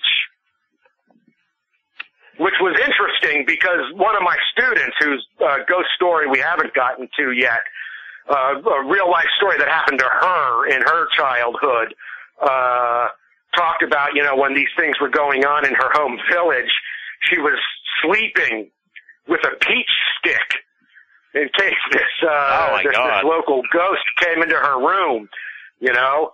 so this is, this is a superstition that survives to the current day. Kind of like, you know, you might see some nut job walking around with a, with a garlic, uh, lay, Yeah. you know, nowadays, you know, thinking, oh, oh, oh, they're talking about van- the old people have been saying vampires are back. I better put on my garlic way, you know. Yeah, yeah. Well, she had this this this uh, this peach stick, and uh, you know, now I've never tested this, and I don't think it's been scientifically proven, but obviously, a lot of people here today still hold to that. Weird. All right, so that's how one defends themselves against these creatures. Well, there's more ways. Okay, what are the other that- I ways? think In case I can't get my So hands supposedly the, uh, the, the, the, yeah.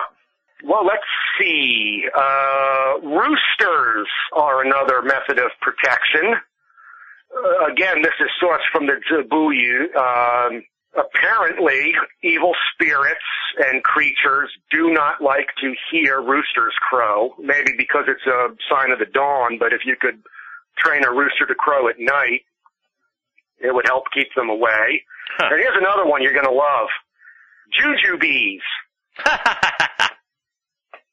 You know the that box candy you get at the movie theater? yeah, yeah.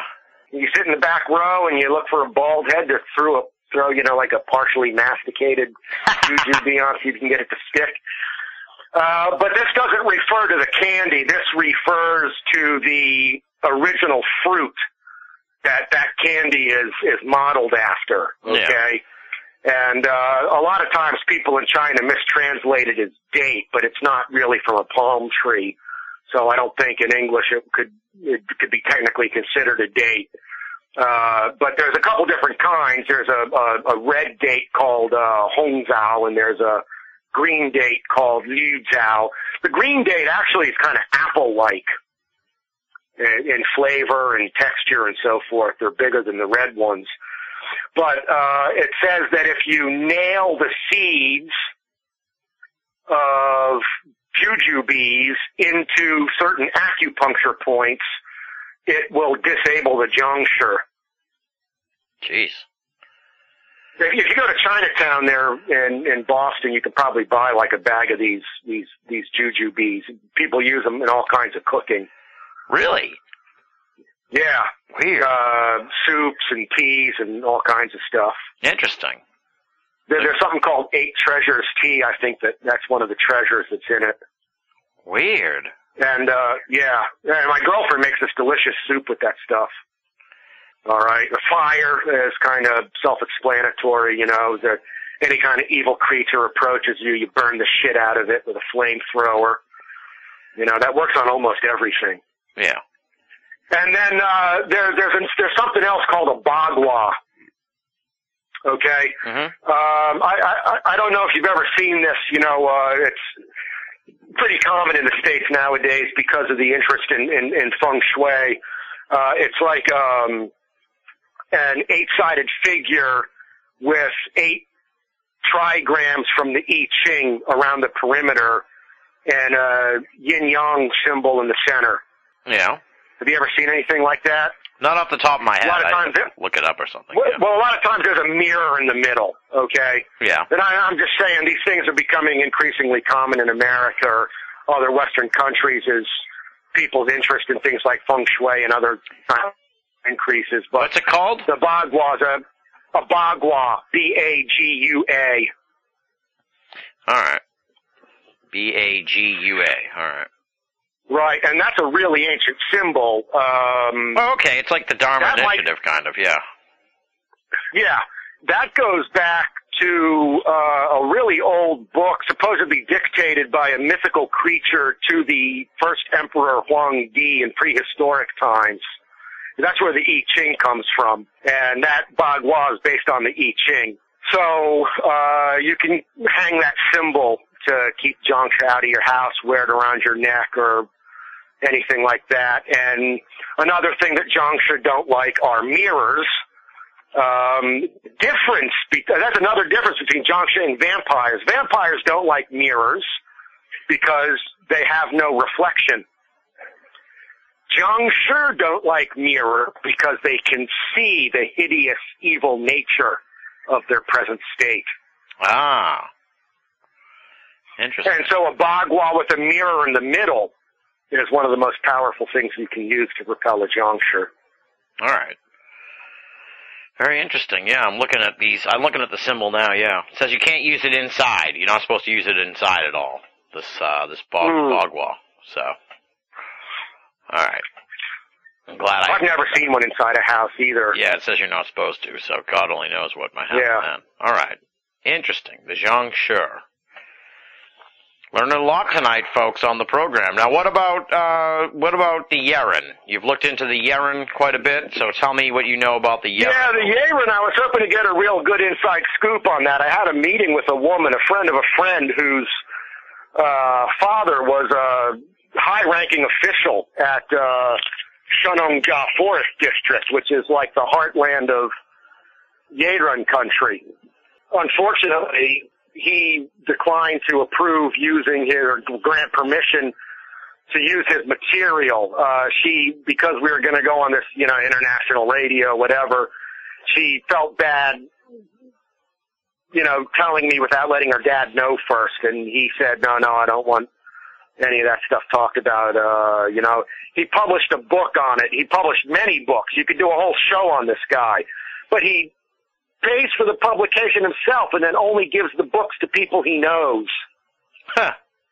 Interesting. So it's like he, he yeah, so he really he wanted to share it with people, but not like the, Everybody. the whole public. right, right, Right. And these are books about the, Yeah, but about the area or the But he, from from the area, and uh, yeah, it's got uh, mysterious locations where people get lost for no reason, lake monsters, uh, ghosts, all kind of stuff is in there or, or in his books.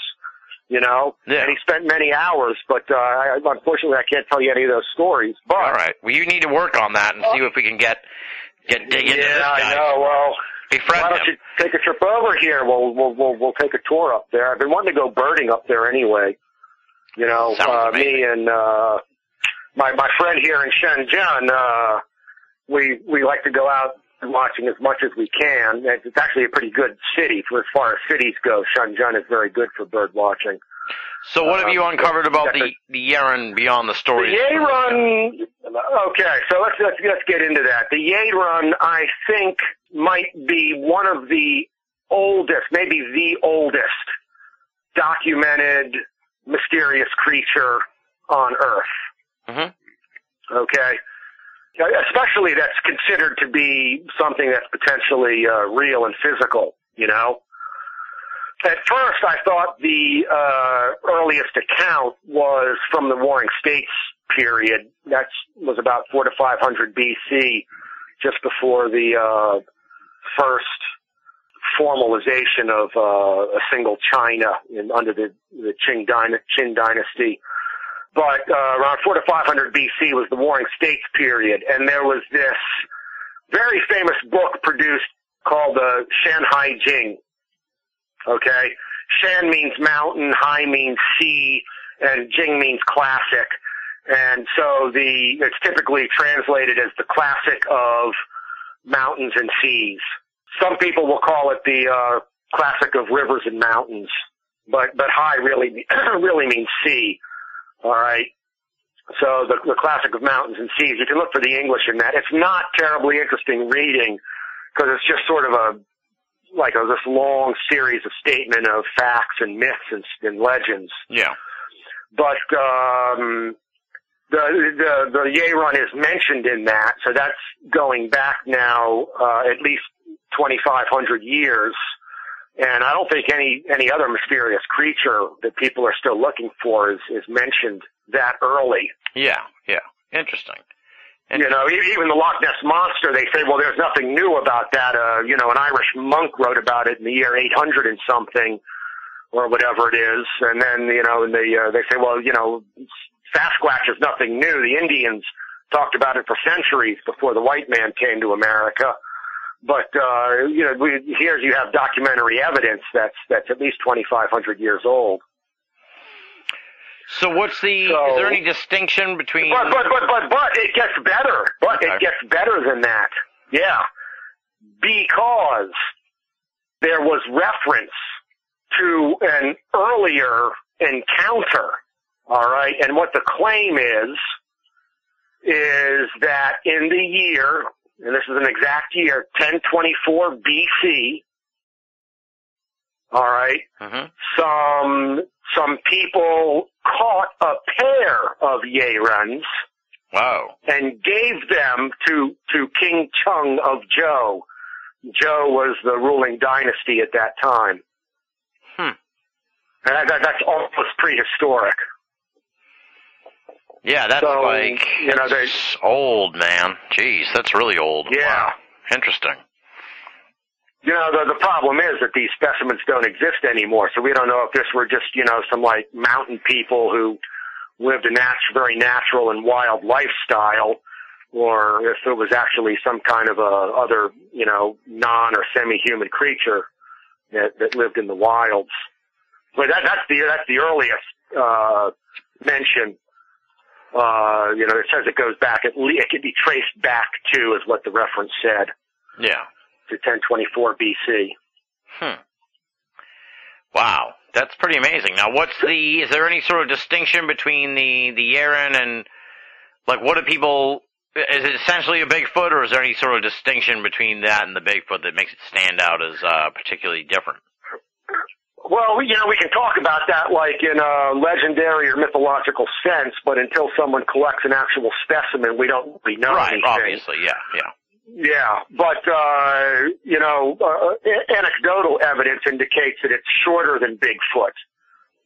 Hmm. At least the ones people report nowadays, it seems to be about you know six feet or you know around two meters. Two meters would be about six six. But uh, the earliest accounts that go back to the Shanhai Jing.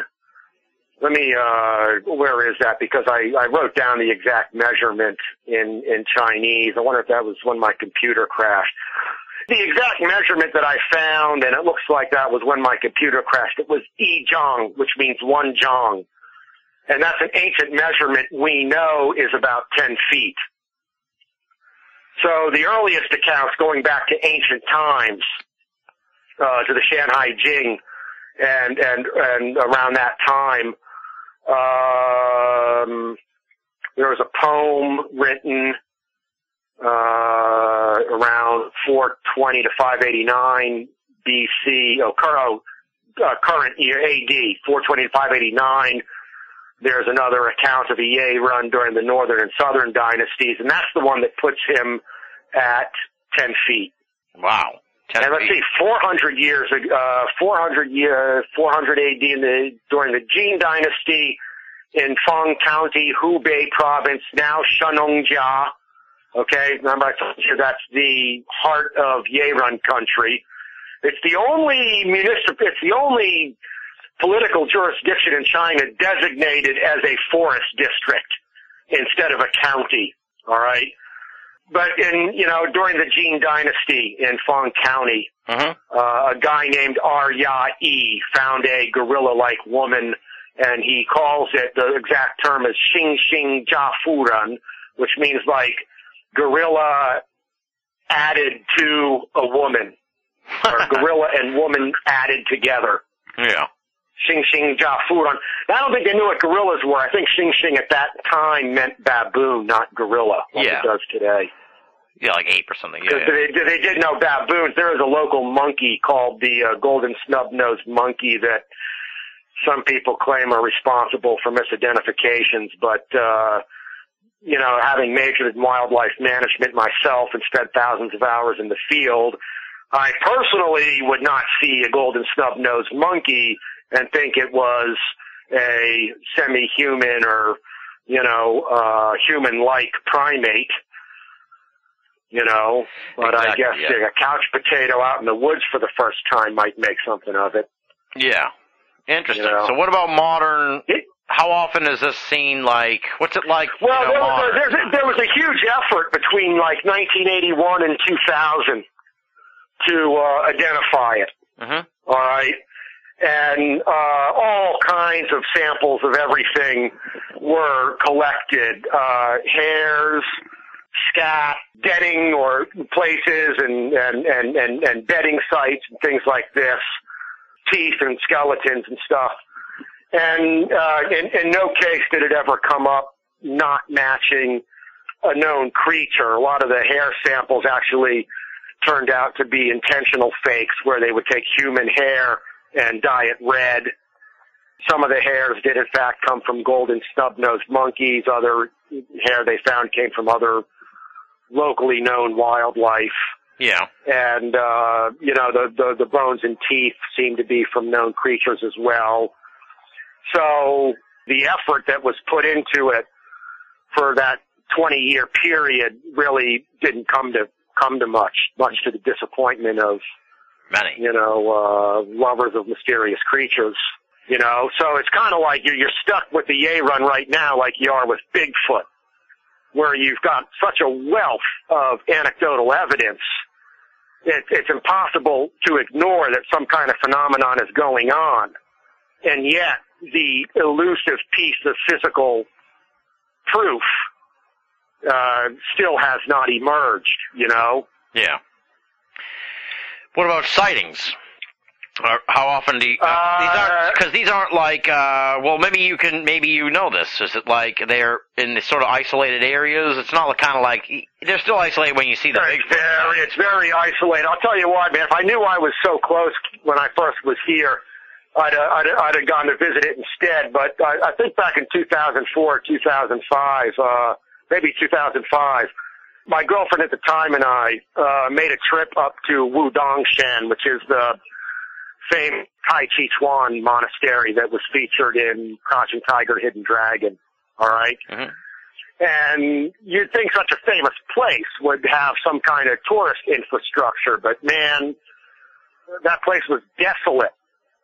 There, there, there were like no really good hotels in, in the village. There was no place to eat. You know, there was like one restaurant where everybody went. And, uh, the only way to get there was by bus. And, you know, this is a world famous, uh, location that people are flocking to either to study the martial arts or, uh, just as a tourist because it was in, in all these movies. And there was, there was no infrastructure there at all. It was very isolated. And what I found out later was that Shennongjia was only like a couple hours away by bus. Yeah. And, uh, I, you know, I didn't take advantage of of going out there, but Wudangshan is surrounded by wilderness itself. You know, it's like a national park out there. And, uh, uh, that, that again would be another good birding spot if anybody's interested. You have any of your listeners or birders like I am looking to bird China. But, um, it's, it's, it's, I, yeah, it's, it's freaky isolated Yeah. and, and they don't want to develop it because it's a forest district. So, you know, by, yeah, you wouldn't have any trouble getting a bus in there or a car or something. But then, like, to arrange lodgings and meals and stuff, you'd probably have to put some work into that. Yeah, yeah. You'd need someone local to help you out, you know? Mhm. I, I don't know, you know, well, you know, Monster Quest, you, I'm sure you know that. They went there in what, 2008 or 9 and they didn't find anything. Yeah, well, it's clearly elusive. I mean, I don't know what to make of it. Uh, if it's been around that long, as long as you say it, I mean, way, way, way, way beyond like uh, just any of these other creatures. So it's very interesting.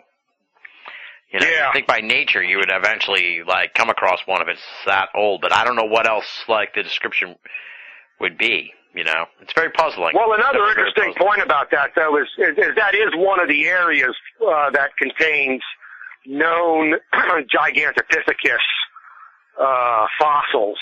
Ah, You know, people always like to draw that link. And the ancient descriptions of it being E. John or 10 feet tall, that is the uh, estimated height for Gigantopithecus. yeah, So that's an intriguing link, you know, but again, without something more recent, something skeletal or, or physical or a head, you know, that a hunter brings in, you know, you can't really, you can't really prove that, that there is a link. Eh, But it is intriguing that the earliest accounts match in height the estimated height by anthropologists and primatologists for, uh, for Gigantopithecus. yeah, and I don't know when it would have died out necessarily. So uh, maybe, yeah, maybe we're talking about some kind of crossover period here where it was still kind of hanging around. Well, there is. I mean, I think I think though they have fossils as recent as what, like a hundred thousand or thirty thousand, maybe even thirty thousand years. I might be mixing that up with Neanderthal, but a hundred thousand years ago, you certainly would have had uh, Homo erectus in China. That's Peking man. hmm You know, and that was a hugely successful human uh, that just preceded us, pretty much. And uh, 100,000 years ago, you also have overlap with the modern human uh, timeline, but I, I don't think modern humans had gotten as far as China by that time, at least as far as we know, or at least as far as science has proven. Yeah. You know, um, science doesn't know everything yet, so All right. so that, so that, so that, that is intriguing. When I first read that, I thought, ah, that's something I've, that's a connection I've never seen made before with the Yeren. The fact that these accounts are so ancient and that you have a height match on a known hominid. Well, actually, we don't, we don't know if Gigantopithecus was a hominid. It could have been quadrupedal. It could have been bipedal. We don't have the, the bones yet to tell us which one it was. Yeah. Very weird. know, you, you need a skull so you can see where the where the spinal cord came into the skull. You know, with humans, it's right behind the jaw, and that's an arrangement that's necessary for bipedalism. And with chimpanzees and gor- gorillas, it's, it's the hole for the spine is I, I think it's called the foramen magnum, but I, I can't remember what the term is now. I think it's foramen magnum. And that's more towards the back of the skull with chimpanzees and gorillas, you know, indicating that they, that that's a position for the head to look forward while looking, walking on all fours. Huh. And unless we have a, a leg bone or a, a vertebra or uh, or that or a skull bone from Gigantopithecus, we're not really going to know whether he was bi or quadrupedal. That makes sense. But the height, but the but the height link is intriguing. Absolutely. Let me ask you this about the Yeren, uh, or the Yeren, as you say, uh, which is probably the proper way to say it. But is there, like here, of course, you know, we got the Bigfoot folks, we got the Bigfoot hunters, we got the cryptozoology community. I guess, like, what's it like over there as far as how is there a comparable sort of uh, community of people who are trying to figure this Yeren thing out, or is it kind of what's it like? Well, there is, but that's a long way from here. Let me give you a comparable distance. Maybe if you were like uh, the the closest big airport, I guess, would be Wuhan. To fly from uh, to go from Shenzhen to Wuhan, maybe is going like from uh, uh, maybe like Charleston to Boston. Okay, yeah, You know, uh, and then and then from and then from Wuhan, man, is it a trip? I don't know. Maybe they have an airport closer now, but uh, I, I I did that flight when uh, I went to uh, Wudangshan. We originally flew into Wuhan and took this this this bus ride to uh, to get close to Wudang, and then another bus ride to get to Wudang, and that's a whole other story. And uh, I don't want to. Maybe you know, maybe we can tell that another time. Hmm. But um, we flew from a city closer to Wudangshan called Xiangfan. And in the, we took a bus to the, uh, we took a taxi to the airport. you know, we tell the guy we're going to the airport. He takes us to like this vacant lot. Like Yeah. with an abandoned military airfield and a tower. There's no cars in the parking lot. You know? The building is dark and we're like, is this the airport? And he says, yeah, yeah, this is, this is the airport. What time is your flight? And we tell him what time the flight is. And he's like, don't worry, it'll, it'll, it'll come. So we like sit in this dark airport for a couple hours waiting for the airplane and there's like a shop that sells noodles next door. and, uh, all of a sudden, like, uh, 15, you know, 15 minutes before our plane is supposed to leave, all these lights come on, the runway lights up, a voice comes on the loudspeaker, now we're arriving, flight such and such for, for Shenzhen. Plane comes down and lands. We walk out to the runway, go up this staircase onto the plane. The thing takes off and we're looking out the window and poof, the whole airport goes dark. wow, that's weird. Yeah. Efficient though, strangely efficient. You know. Yes, it is. Well, they're, yeah, they're not wasting any money keeping an airport open they don't need. Yeah, that's interesting. So, yeah, I don't know if that's been modernized now or not, but, uh, you know, that's how it operated when I was there. All right, so the community and the forest and everything are far enough away. So, so, so, so the point, the point, right, right, exactly. And I haven't met anybody locally, but I did meet a, a local, uh, lake monster enthusiast. Yeah, one of my students, in fact, at Tencent, which is a people, the people who make WeChat. Uh, so that she and uh, she told me recently, actually, that she loved to go camping in uh, in Xinjiang, and I asked her if she'd ever been to uh, which is Kan- Kanas Lake, and she said, "Yes, I've been there." And I said, "Did you see the lake monster?" And she said, "No, but I wanted to. I went there to photograph it, and I couldn't see it on that trip. It was always foggy." oh man. Yeah. Well, where do we even? That kind of jumps to the lake monsters thing that you sent me in a way, because uh, that's a good segue there, actually. So let's talk about this. You All sent right. me a link to a program. We'll have a link uh, at Binnall of America to this program uh, in the recap. Uh, it's called Classical Legends, and it's kind of like uh, it's hard to explain, but it's similar to American programs. Uh, first of all, tell me about this program itself. Does it always cover the paranormal, or just this one episode of the of the show? they deal with uh, legendary as well as mysterious things. Okay. Classical legends really is not a good English title. There's a lot of words they use in Chinese for things we would not use the same words for in English. Yeah. Uh, so when they translate something, you know, it, may, it might be correct English, uh, classical legends, but not necessarily appropriate usage. So, you know, a better name might be like, uh, History's Mysteries or Unsolved, uh, Mysteries or The Unexplained or, yeah, yeah. you know, In Search of. It's, uh, it's, it's a show something like that, Okay. you know. Yeah, nice. So, So- we got we got one episode uh, that that Carl dug up and sent us a link to. It's on like a Ch- uh, like a Chinese version of YouTube, and uh, and uh, it's pretty amazing, folks. Go and check it out. Uh, and he's going to tell us about it now, so it's kind of like it, it would help if people go and check it out. But th- th- th- tell me this amazing story that's that's detailed on this episode of Classical Legends. Okay, well, I'll, uh, I'll I'll follow the timeline of the show, so when people watch it, uh, they'll have some idea of of what's happening. And uh, when you do watch it, there is a little bit tongue in cheek in the beginning with an excerpt from what looks like an old Hong Kong movie involving Taoist priests and an alien body, and then uh, a few seconds of footage from the uh, hoaxed uh, Fox television alien autopsy. Yeah. Uh, but they're they're just sort of a, a an attention getter, like they do at the beginning of some of these shows.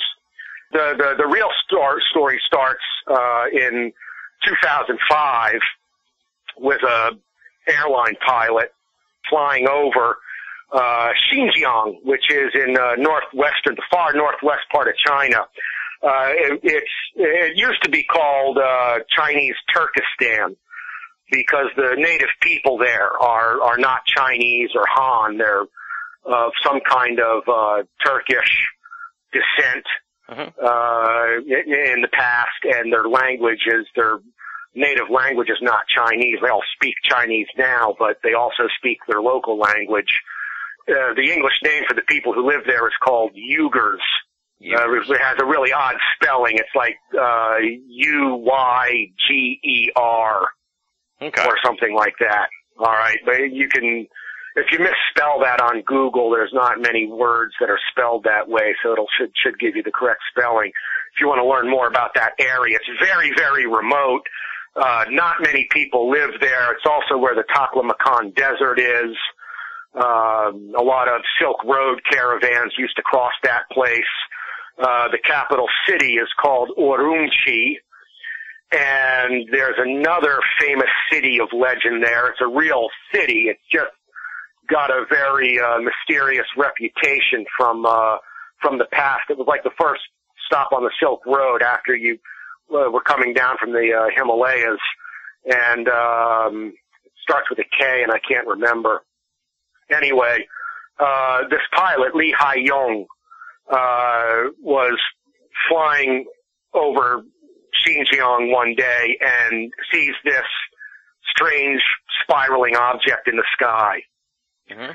And it's, it's very bright, sort of fiery, and it, it causes him some concern because, you know, uh, is, is it a, a, a missile launch? Is there a, a space probe or a space mission being launched, a rocket out of control? Is there a satellite tumbling down to Earth that, that he doesn't know about? He's worried about uh, his safety and what's going to happen to the airplane, right? Right. So he he he calls air traffic control and says, you know, what what is this thing? And and they tell him, what are you talking about? You have clear skies. Just maintain your current course. There's there's nothing going on up there. But he says that this spiraling object continued to be visible for quite some time. It seemed to be paralleling the course of the airplane. You know, kind of kind of following him. It was, he didn't say it was necessarily behind him Right. Right. but it was always visible. It was always visible and seemed to keep about the same distance. All right. okay. So uh, he he you know, still he, he reported it, and I'll I'll tell, I'll tell you this as an aside, since we're talking about pilots and UFOs. Um, one of the local pilots for Shenzhen Air, you know, uh, the the commercial airline industry has, has grown extremely rapidly here in China. It's been exponential. Yeah. And they just don't have enough pilots, uh, to, to fill the airplanes, especially international pilots who need a good command of English. So they hire a lot of pilots from overseas, uh, Brazil, Mexico, the U.S., Canada. They come France. They come from different places. Yeah. And, and some of these other countries, they have mature air markets where it's harder for pilots to get jobs. They're happy to come here. Right, right. Well, one of these guys overheard me talking to one of my friends at a, at the local Starbucks, and he he was Mexican, and he told me that the Chinese pilots talk about UFOs all the time really? and that he wanted to try to connect me with some of these people, and until now he's just been too busy flying everywhere in the world that we haven't really had time to sit down and get together. But I'll add this to the story before I continue because it's of personal interest to you. His brother was a professional ghost hunter in Mexico, Oh wow, that's great. and he said, and he says that, and he says he speaks pretty good English too. Huh. And they want to do like a ghost hunter episode in China. That would be amazing. you know, like bring bring cameras and stuff and and, and visit uh, local local ghost sites. But anyway, uh, if you want, you and I maybe we can. Uh, he's supposed to put all of us in touch by email, but anyway, that's another story. Yeah, we'll figure it out. And I thought I'd mention, but but in any case, these Chinese pilots, unlike pilots in many Western countries, are not afraid to discuss UFOs. It sounds like they're not forbidden Okay. to discuss them either. That's really what the thing is here. You're not allowed, you know. Yeah, it's not, it's not, well, it's not a career killer like it is at, Right, right. at home. Yeah. You know, uh, you know, and, and you know, you can uh, you can blow these things off anyway, and I'm sure 99% of them can be blown off. And you know, well, you see something, you don't know what it is, and it's flying. So technically, it's a UFO. By no means means it's extraterrestrial. Right. But these guys will talk about everything. You know. So I don't know if we ever do this again, then uh, maybe I'll I'll have some more from uh, Shenzhen Air for you. But in any case, let- let's continue. So Lee Haiyong is piloting an airplane, and they didn't say what airline it was, but it was flying over Xinjiang. And despite, you know, a long period of time of visual contact with this object, air traffic control reports that there are clear skies, there are no other objects near his aircraft, and he can just continue on course. So he kind of forgot about it, but as it turns out, at that same moment in Xinjiang, uh, you have a whole crowd of people gathered at Kanas Lake. Perhaps my student was one of them, I don't know, who were gathered there to view, photo, and film the lake monster. Hmm. And what's this lake monster? I couldn't get a description of it from anybody, but uh, it's called like the Kana which means the Kanas Lake lake monster. Shui means a water monster. Yeah. Weird. So you know that's that's another area that I've got to research, I guess, and uh, and and find out more. But uh, in any case, you, you you have a large group of people in that area with a lot of cameras. Yeah. and one of them looks up and sees the same UFO the pilot reported. So now you've got visual confirmation from air and land that there's something in the sky there that's not showing up on radar. right. Now I don't know what kind of a thing that could be, and I'm I'm sure everybody's got their own opinion, but it's you know you, the whole point is you've got uh, independent confirmation of some kind of phenomenon going on here, right? Yeah. Well, uh, what in the show they describe as UFO professionals come, uh, or, or are there, okay, where trying to view the lake monster.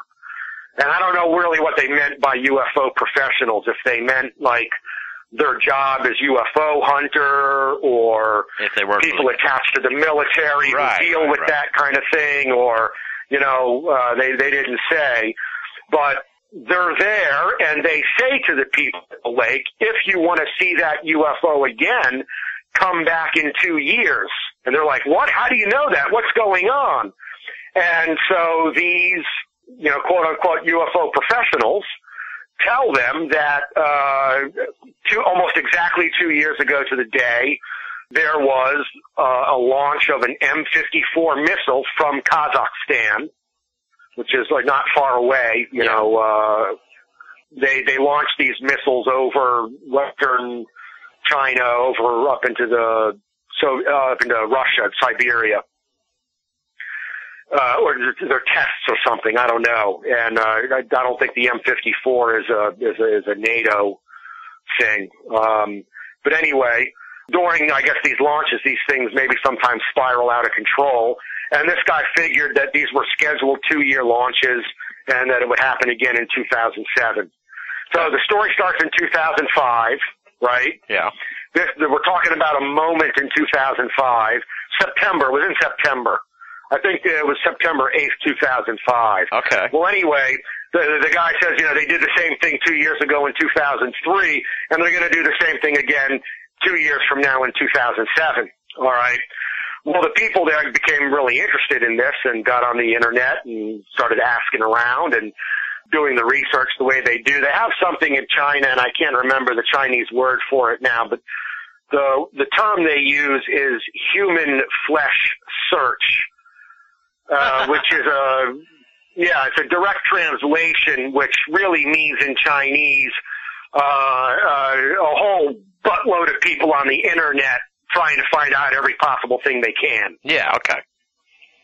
All right. All right. So that's what that's what they've got a shorter idiom for that in Chinese that works better than a whole lot of buttload of people Yeah, on the yeah, internet yeah, yeah. trying to find out everything they can. Yeah. All right. So this is probably what they what they were doing, um, and what they found out was that that alleged launch in 2003 actually never took place Really? that that these UFO professionals had stated. Yeah, that uh, maybe there was such a launch, but it certainly was not from Kazakhstan, and it was certainly not near Xinjiang province. Weird. Okay, Okay. and they they they present the documents in that in that show, and if you have a Chinese friend, uh, you know that you can probably freeze frame there and uh, have them tell you exactly what those documents say. You know, that, that, that kind of stuff, it takes me a long time to read. I mean, I had to constantly stop that thing, read the subtitles, Hmm. you know, look at the dictionary, ask my girlfriend if I got that right, you know, and that kind of stuff like exactly. Yeah. Yeah. Yeah. And, uh, but for a girl who's not normally interested in these kinds of things, this show had her riveted. Really? Yeah. That's a good sign. So, okay. So yeah, they yeah, find yeah, out that know. the, so anyway, so yeah. So they think, well, so, so maybe it's fake. Maybe it's a fake UFO, meaning that it is of terrestrial origin. The implication being it's terrestrial in origin, uh, just something that is unusual or secret, right? Right. And they didn't, they didn't think it could be Chinese. All right. They, they just didn't think that the Chinese government or anyone in China would be building something like that. So they thought maybe it was from America. And at this point in the show, you're probably seeing footage of the old Avrocar, Yeah. where, you know, here's an example of a U.S. effort to build a flying, an actual flying saucer. Okay. All right. And so they did more research on this and found out that, you know, these American designed UFOs never really worked. You know, at least not the ones that we know about. So it, it's probably not from America either. Finally, what they discover is that they have videos of both events. Nice. Yeah. Someone back in 2003 who was trying to see the lake monster videoed a very, very similar aerial phenomenon. And somebody in 2005 also they knew had uh, video of the phenomenon as well. And they compare these two images side by side.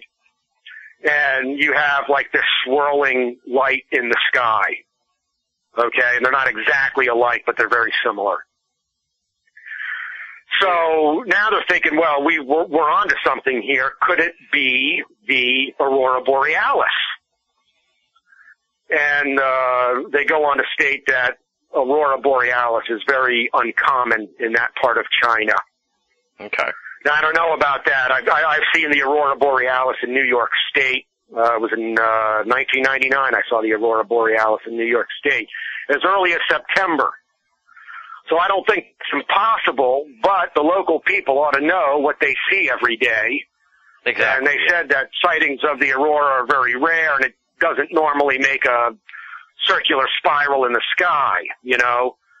The, the aurora borealis is usually like, you know, broad shapes and lines and, uh, shafts of light and things like that. It doesn't spin around right, like right, a right. Yeah, Yeah.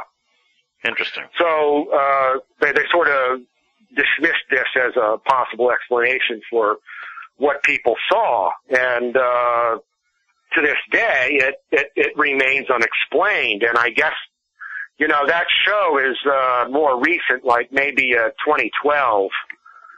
So it didn't say whether the same event took place again in 2007 or not, but they know they've definitely filmed some kind of phenomenon that is either completely unknown or extremely rare, and it remains unexplained to this day what those people saw. Interesting. Now I haven't. I've only kind of skimmed through that episode, but is the footage of this thing on the episode? Must be right. Yeah, yeah. Uh, when you get to one part of the episode and they show the video images side by side, all right, and they have the lady on the show who took the video in 2003. I can't remember if the guy who took the video in 2005 is in there or not.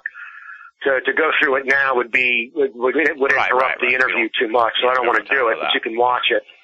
And if you have any questions, you can email me back at what time with a time reference, and then you know we can look at it together and decide what happened. Yeah. Uh, but okay. Yeah, I was just wondering, just for Yeah. my own edification, that it's in the video. I But, presumed it was. yeah, so yeah, and, and you know, uh, I, I kind of like this show because they say it remains unexplained, and you know th- that's a perfectly valid scientific position. Yeah.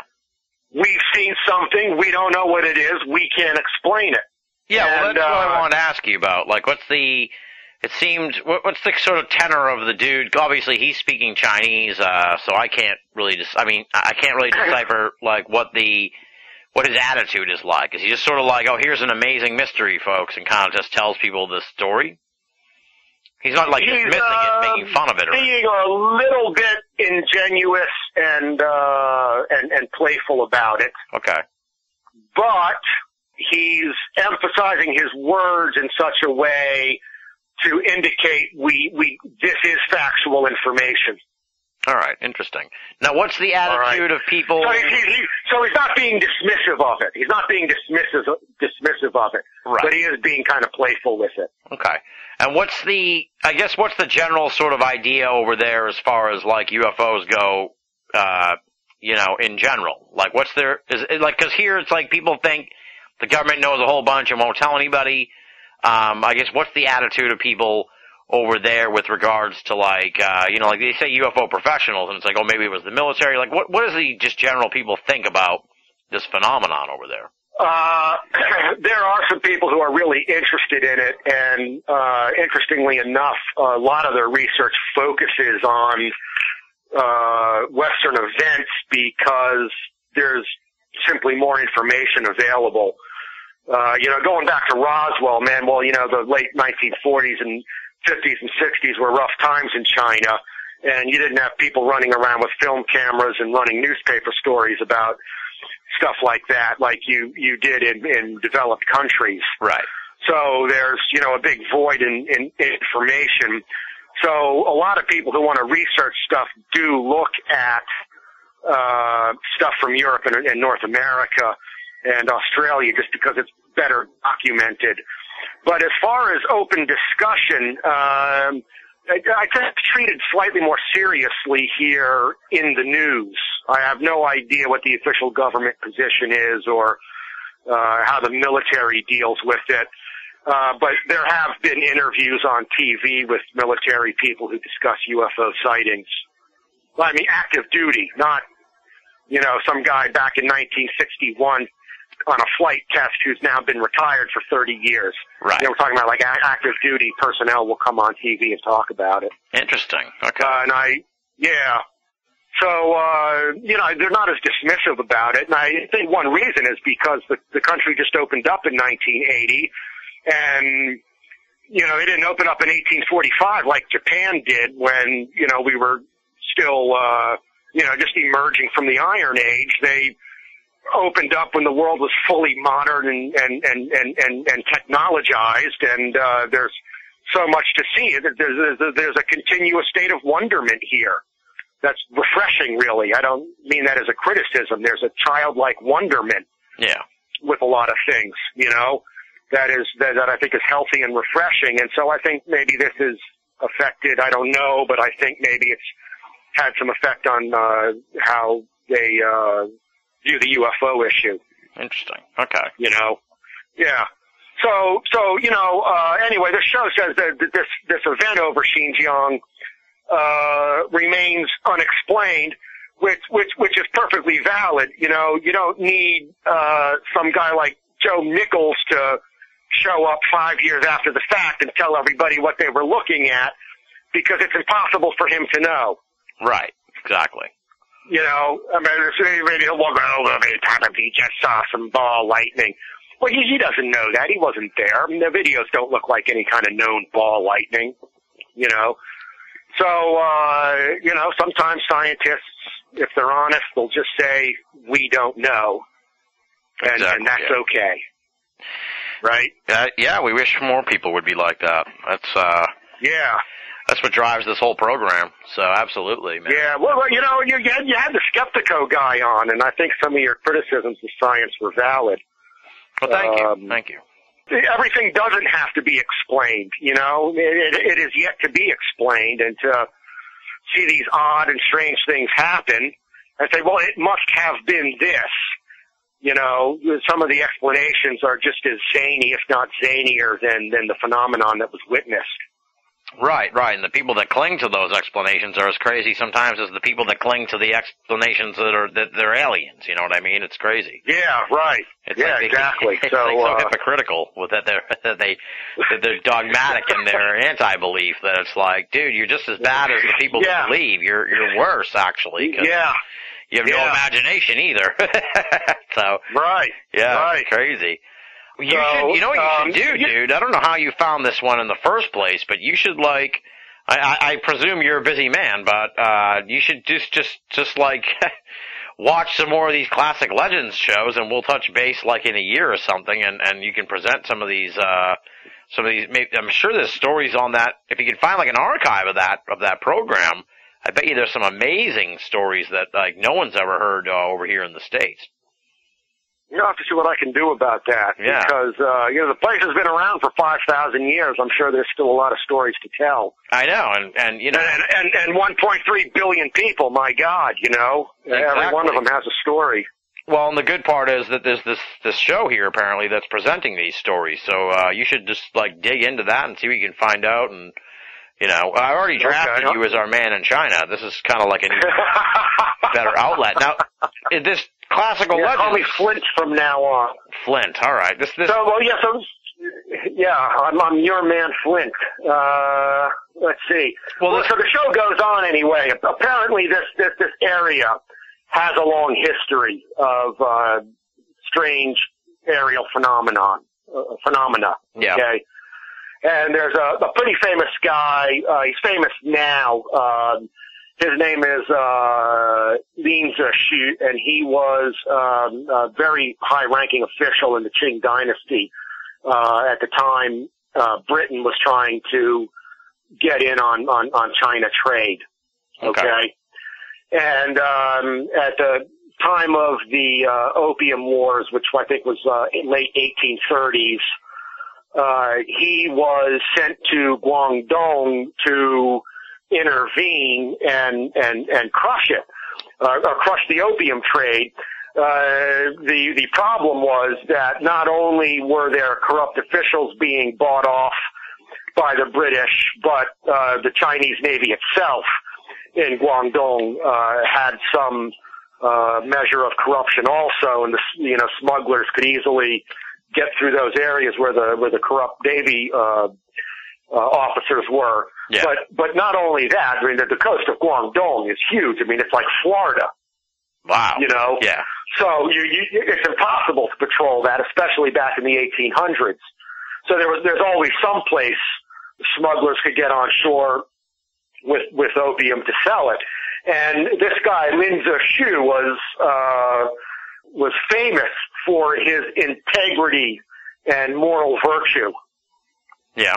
And so that's why uh, the emperor sent him uh, down there near near here where I'm at actually, uh, Shenzhen, uh, is where that is where the story takes place.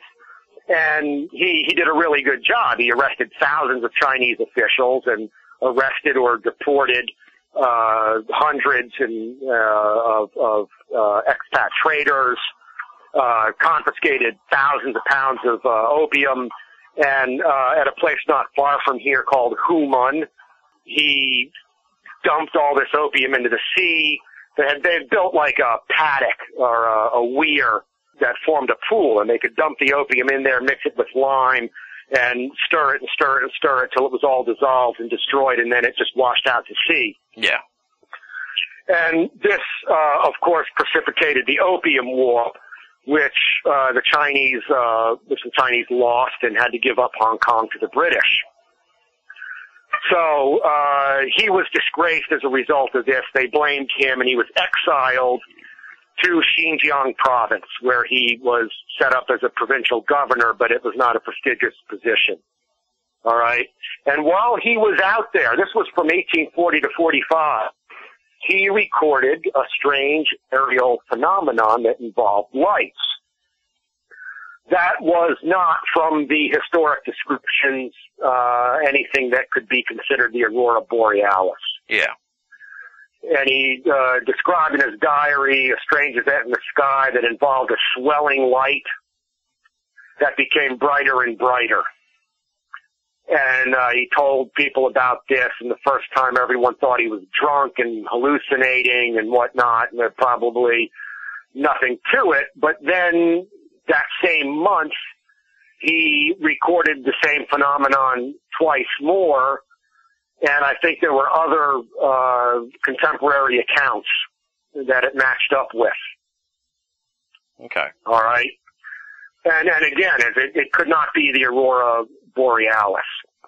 Uh, people don't know what this was. Yeah, it's a mystery. All right. It was, a, yeah, it was one month, and I, and I don't know which year, 1840 to 45 it was, because they only give the Chinese date in the, in the documentary, and I don't know how to trans, you know, calculate and translate that into a, into a modern date. Yeah. And I don't even think most Chinese people could do that without some help, but, uh, in any case, it was some, sometime around then. So now you've got possibly this linked back 150 years to the period 1840-45. Right, right, All right. right, in 1845, Lin Shu, uh, he, he had his, his reputation was restored and he was again given a prestigious position and he left Xinjiang and went on to some more developed place, um, back east here. I, I can't remember. It might have been Shandong and Anhui, but in any case, that's it. But then they, they, they take the story much further back, and uh, the time scale is so immense. I, I don't really know that the events are related, uh, but it is the same area.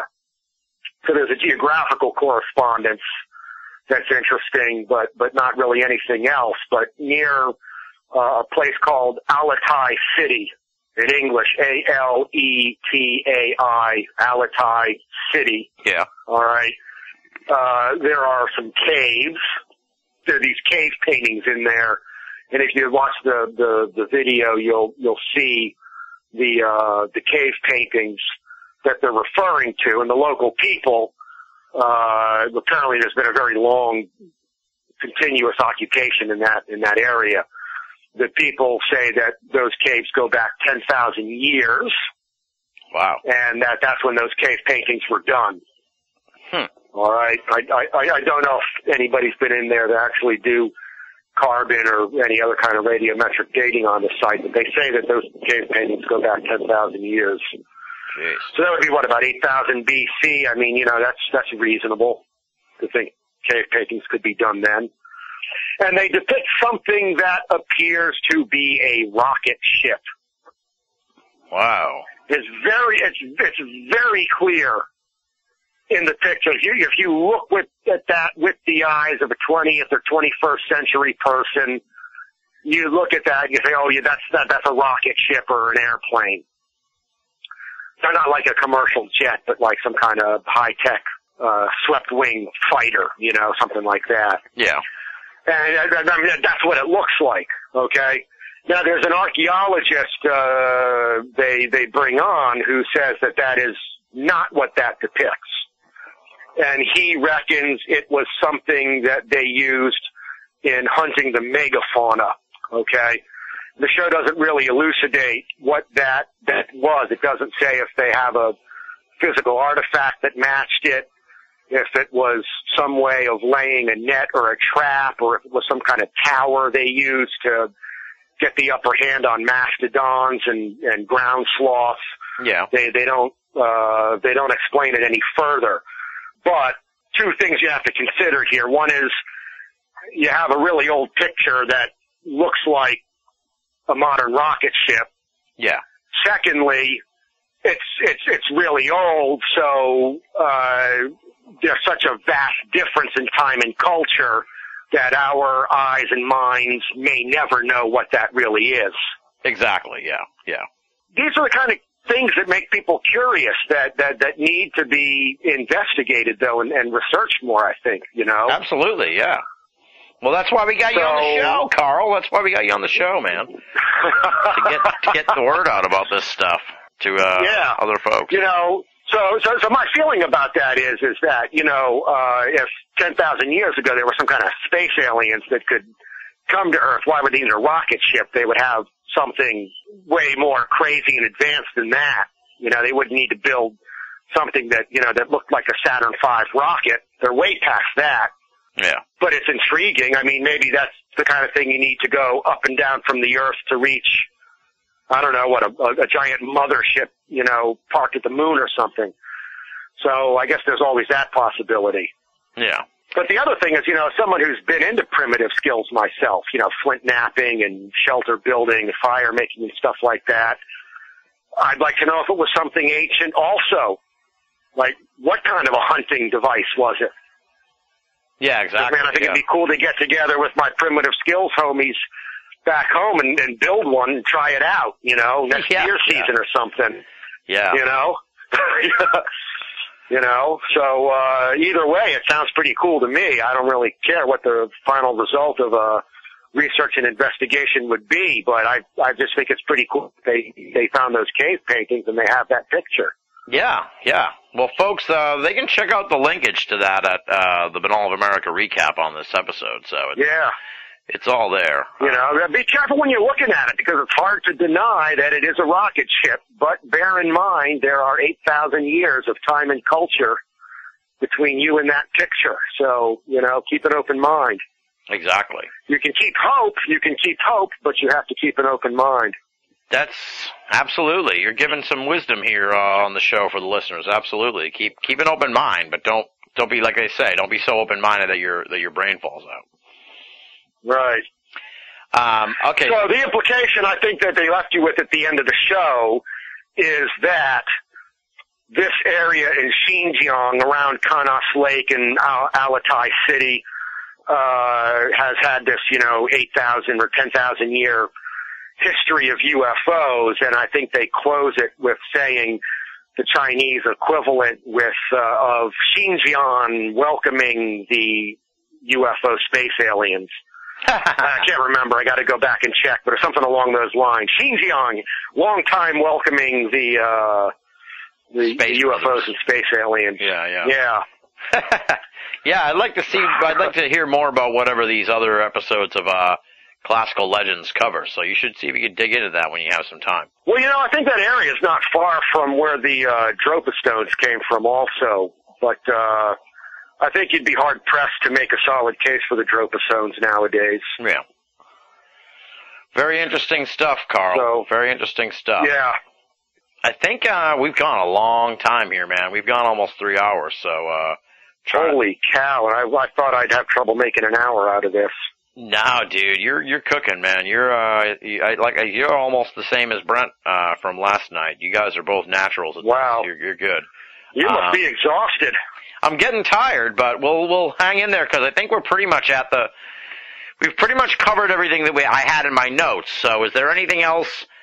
You know, and don't worry about the time. Don't worry about any of that. Uh, if you're good, I'm good. So, what you know, what is there anything else I missed here uh, in this conversation beyond classical legends, the Yeren, uh, the jiangshi, uh, some of these Chinese ghost stories? I mean, we've covered a lot, but uh, maybe you know, you told me before. I don't know if you mentioned it on the show or not. It's been so long we've been talking that uh, that you held back on the haunted college thing as a surprise. Is there anything else uh, that you've dug up since we tasked you with being our, our Flint in China uh, that, that, that we haven't heard yet from you Uh, tonight? Well, I got a couple more ghost stories, but uh, you know we could do them next year. I know uh, this one student of mine, uh, Albie, who could barely speak English when she came with me, worked her little butt off, and bless her heart, she told me her whole little ghost story in in English. I mean, she just set it all down and memorized it so she could tell me and her her English like improved uh, astronomically just in a week because she worked so hard on this story. But um, You want to tell an it? homage to her, yeah, I want to tell it as an homage to her for uh, working so hard in English. This is uh, Albie from Ten Cent Story. Okay. Uh, she comes from a, a, a small village near Xi'an, which is a big city in north central China. In her village, a neighbor of theirs, a, a young man, had married a young woman who was from out of town. All right. And in, in small villages, sometimes that can be unusual Okay. uh, you, you know, uh, you know, small, you know, small town folk are in China are like small town folk in America. You Yeah. know? Yeah. Um, and, uh, it's universal to the human experience. And after two years of marriage, you know, the girl had produced two children. They, they love these children dearly. And, uh, uh, she seemed to be getting along well with everyone. But one night she had this dream that she would become suddenly ill and die. And she told her mother-in-law about it. You know, so she's living with her husband. Very common for the one one set of the grandparents to live with a family Yeah. and help take care of the, the kids. Her mother-in-law didn't want to tell anybody else about it because she thought it would bring bad luck. And you notice this is like the second or third time bad luck has come up. And, uh, you know, one thing, one reason I think I like it here so much is because it seems to me that Chinese people have something in common with Sicilians. And, you know, uh, being, uh, of Sicilian descent somewhat myself, Mhm. maybe I took to it for this reason because we also have these stories of like, uh, bad luck and good luck in, in Sicilian families. But anyway, this, her mother-in-law thought it would be bad luck. So, lo and behold, just as the, the, the, the poor young woman dreamed, three days later, she becomes suddenly ill and dies at the hospital. They rush her to the hospital in another town where that's big enough to have a hospital and she dies there, leaving behind her husband and the children. And, and now since this woman died in a hospital outside the village, the old women of the village would not let her body come back in for the funeral. All right. Oh man. And this is some old, this is some old Chinese thing. Okay. All right. So the, these old ladies, they like they're the keepers of the of the village wisdom.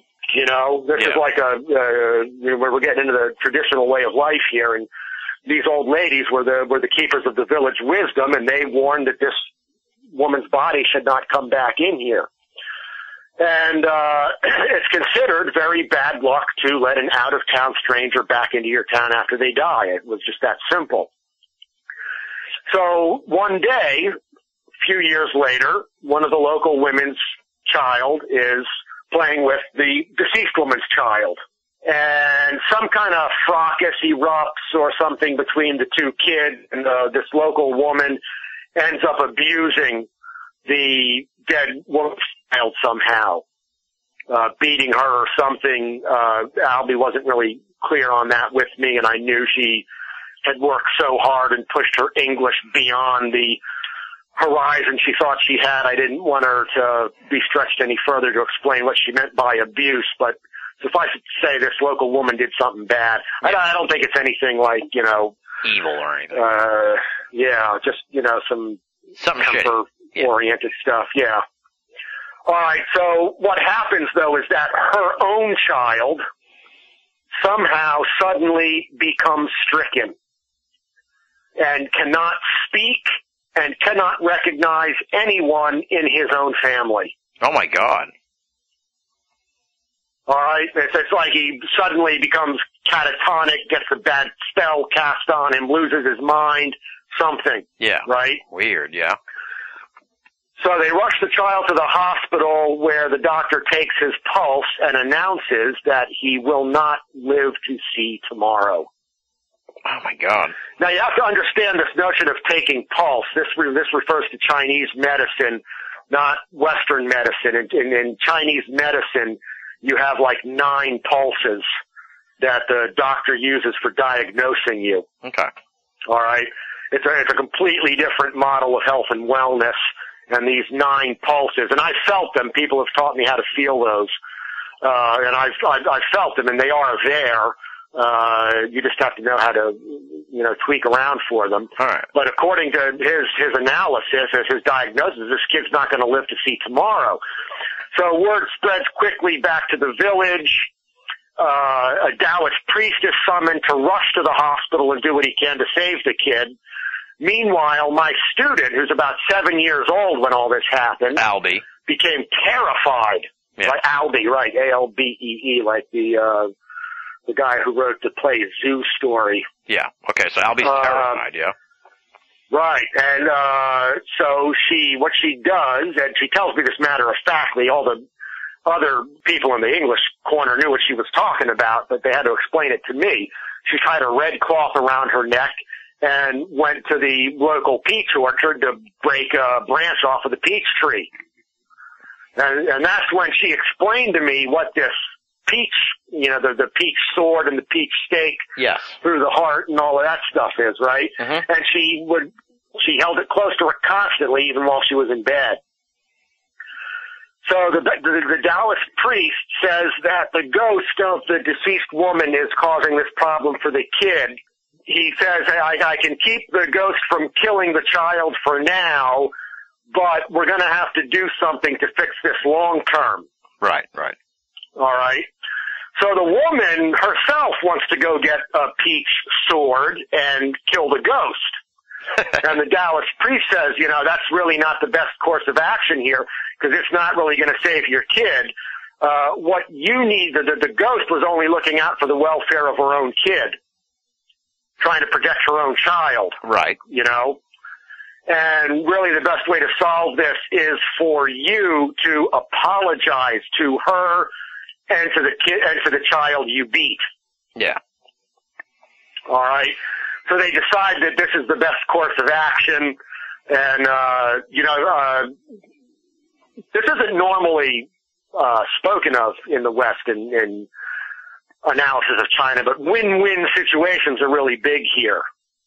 You know, I see what you're saying. Yeah. um, yeah, and, and so, and, and I'm, I'm showing you how deeply entrenched this is in the culture. The Taoist priest is looking for a win-win situation, not only for the child, but you know, for the woman involved and the ghost of the woman. You know, yeah. and uh, this even enters into politics and world affairs.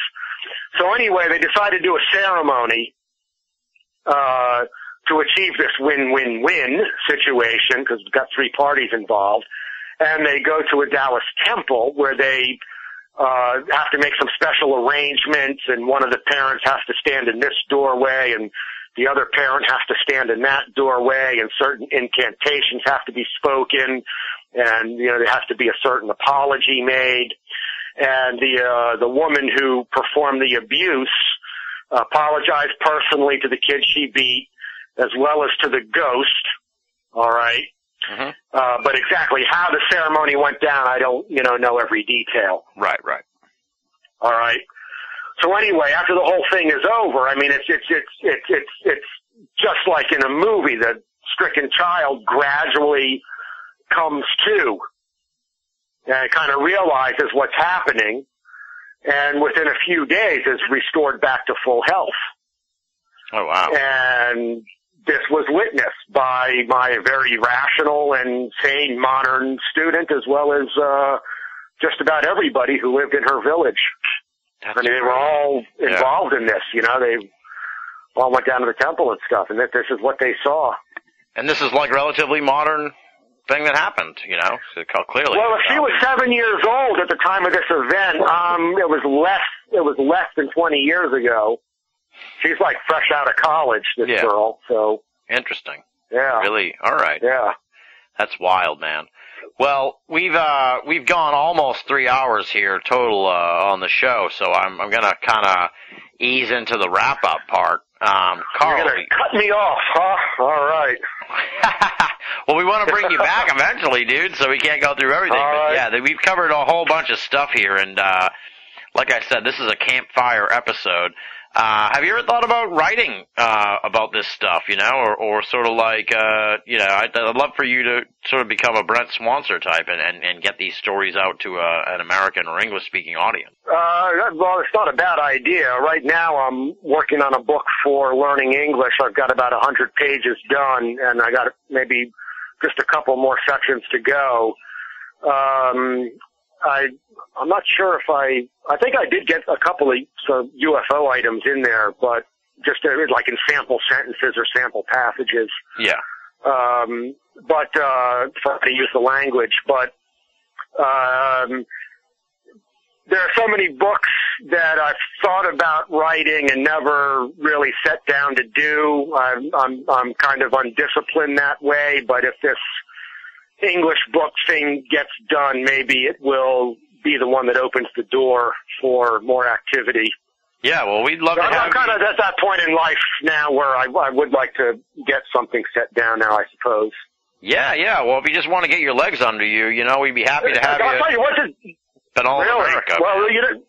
Uh, all right. Well, You know, uh, e- e- even the non-paranormal stories would make an incredible book here from China. I'm sure, yeah. Well, like I said, Yeah. if you want to get your legs Yeah. under you, you're more than welcome to uh become a writer at Binnall of America. We'd love to have you over at the site. So, Okay. Great. um, Get my book up online, huh? yeah, yeah.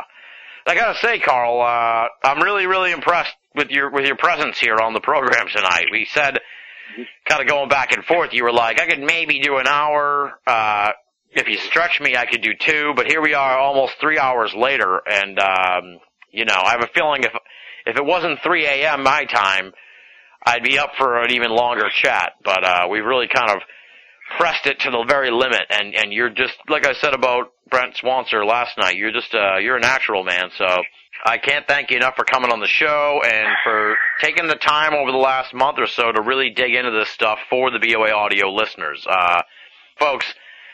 Carl volunteered, or uh, I guess he, like he said, he was deputized by John Nera and I to uh, to represent uh, China here on the program, and he has done just a tremendous job uh, with these stories. Amazing stuff. These ghost stories are just absolutely tremendous, and of course, all the stuff about these mysteries and legends, uh, the the Jiangshi, the Yeren, all this stuff, this classical legends program, amazing stuff. Really uh, fascinating material that, quite frankly, uh, we couldn't get anywhere else. So, uh, you know, if it wasn't for Carl's fine work here, you know, this information wouldn't be out there to the BOA audio listeners. So I really, really, really cannot thank you enough, Carl. Uh, you've done yeoman's work, tremendous uh, research here, and, and really bringing uh, this whole uh, realm into a whole new light for the BOA audio listeners. So thank you so much, man, for everything you've done, and thank you for coming on the program. Well, thank you, Tim. Uh, you know, I used to send home these China dispatches when I first got here about my strange experiences, and people have often said I should put it into a book or go on the talk circuit or something, and uh, I never really expected to do it, but uh, you've uh, got me started here now. Uh, this is my very first public uh, outcoming with uh, any of these stories and experiences from China. Not not all mine in this case, but uh, some of them were, and uh, I you know I, I enjoyed it a lot more than I thought I would. I was nervous about it. You made it easy, and uh, well, what can I say? Um, you, you've been very generous with your time. Oh man, it's it's uh, the feeling's mutual, and uh, thank you again so much for coming on the show, buddy. And we'll definitely have you back on in the future uh, for more. And, and we did it without much cussing either. Did you notice that? I, I was really worried about that because I know my uh, my mom and dad and sister back home will want to listen to this, and I'm thinking uh, too many f bombs or something, and they're going to turn it off eventually. but uh, nah, you did great, it, man. uh, yeah, you did great. It was awesome. So thank you once again for coming on the show, buddy. okay, thank you.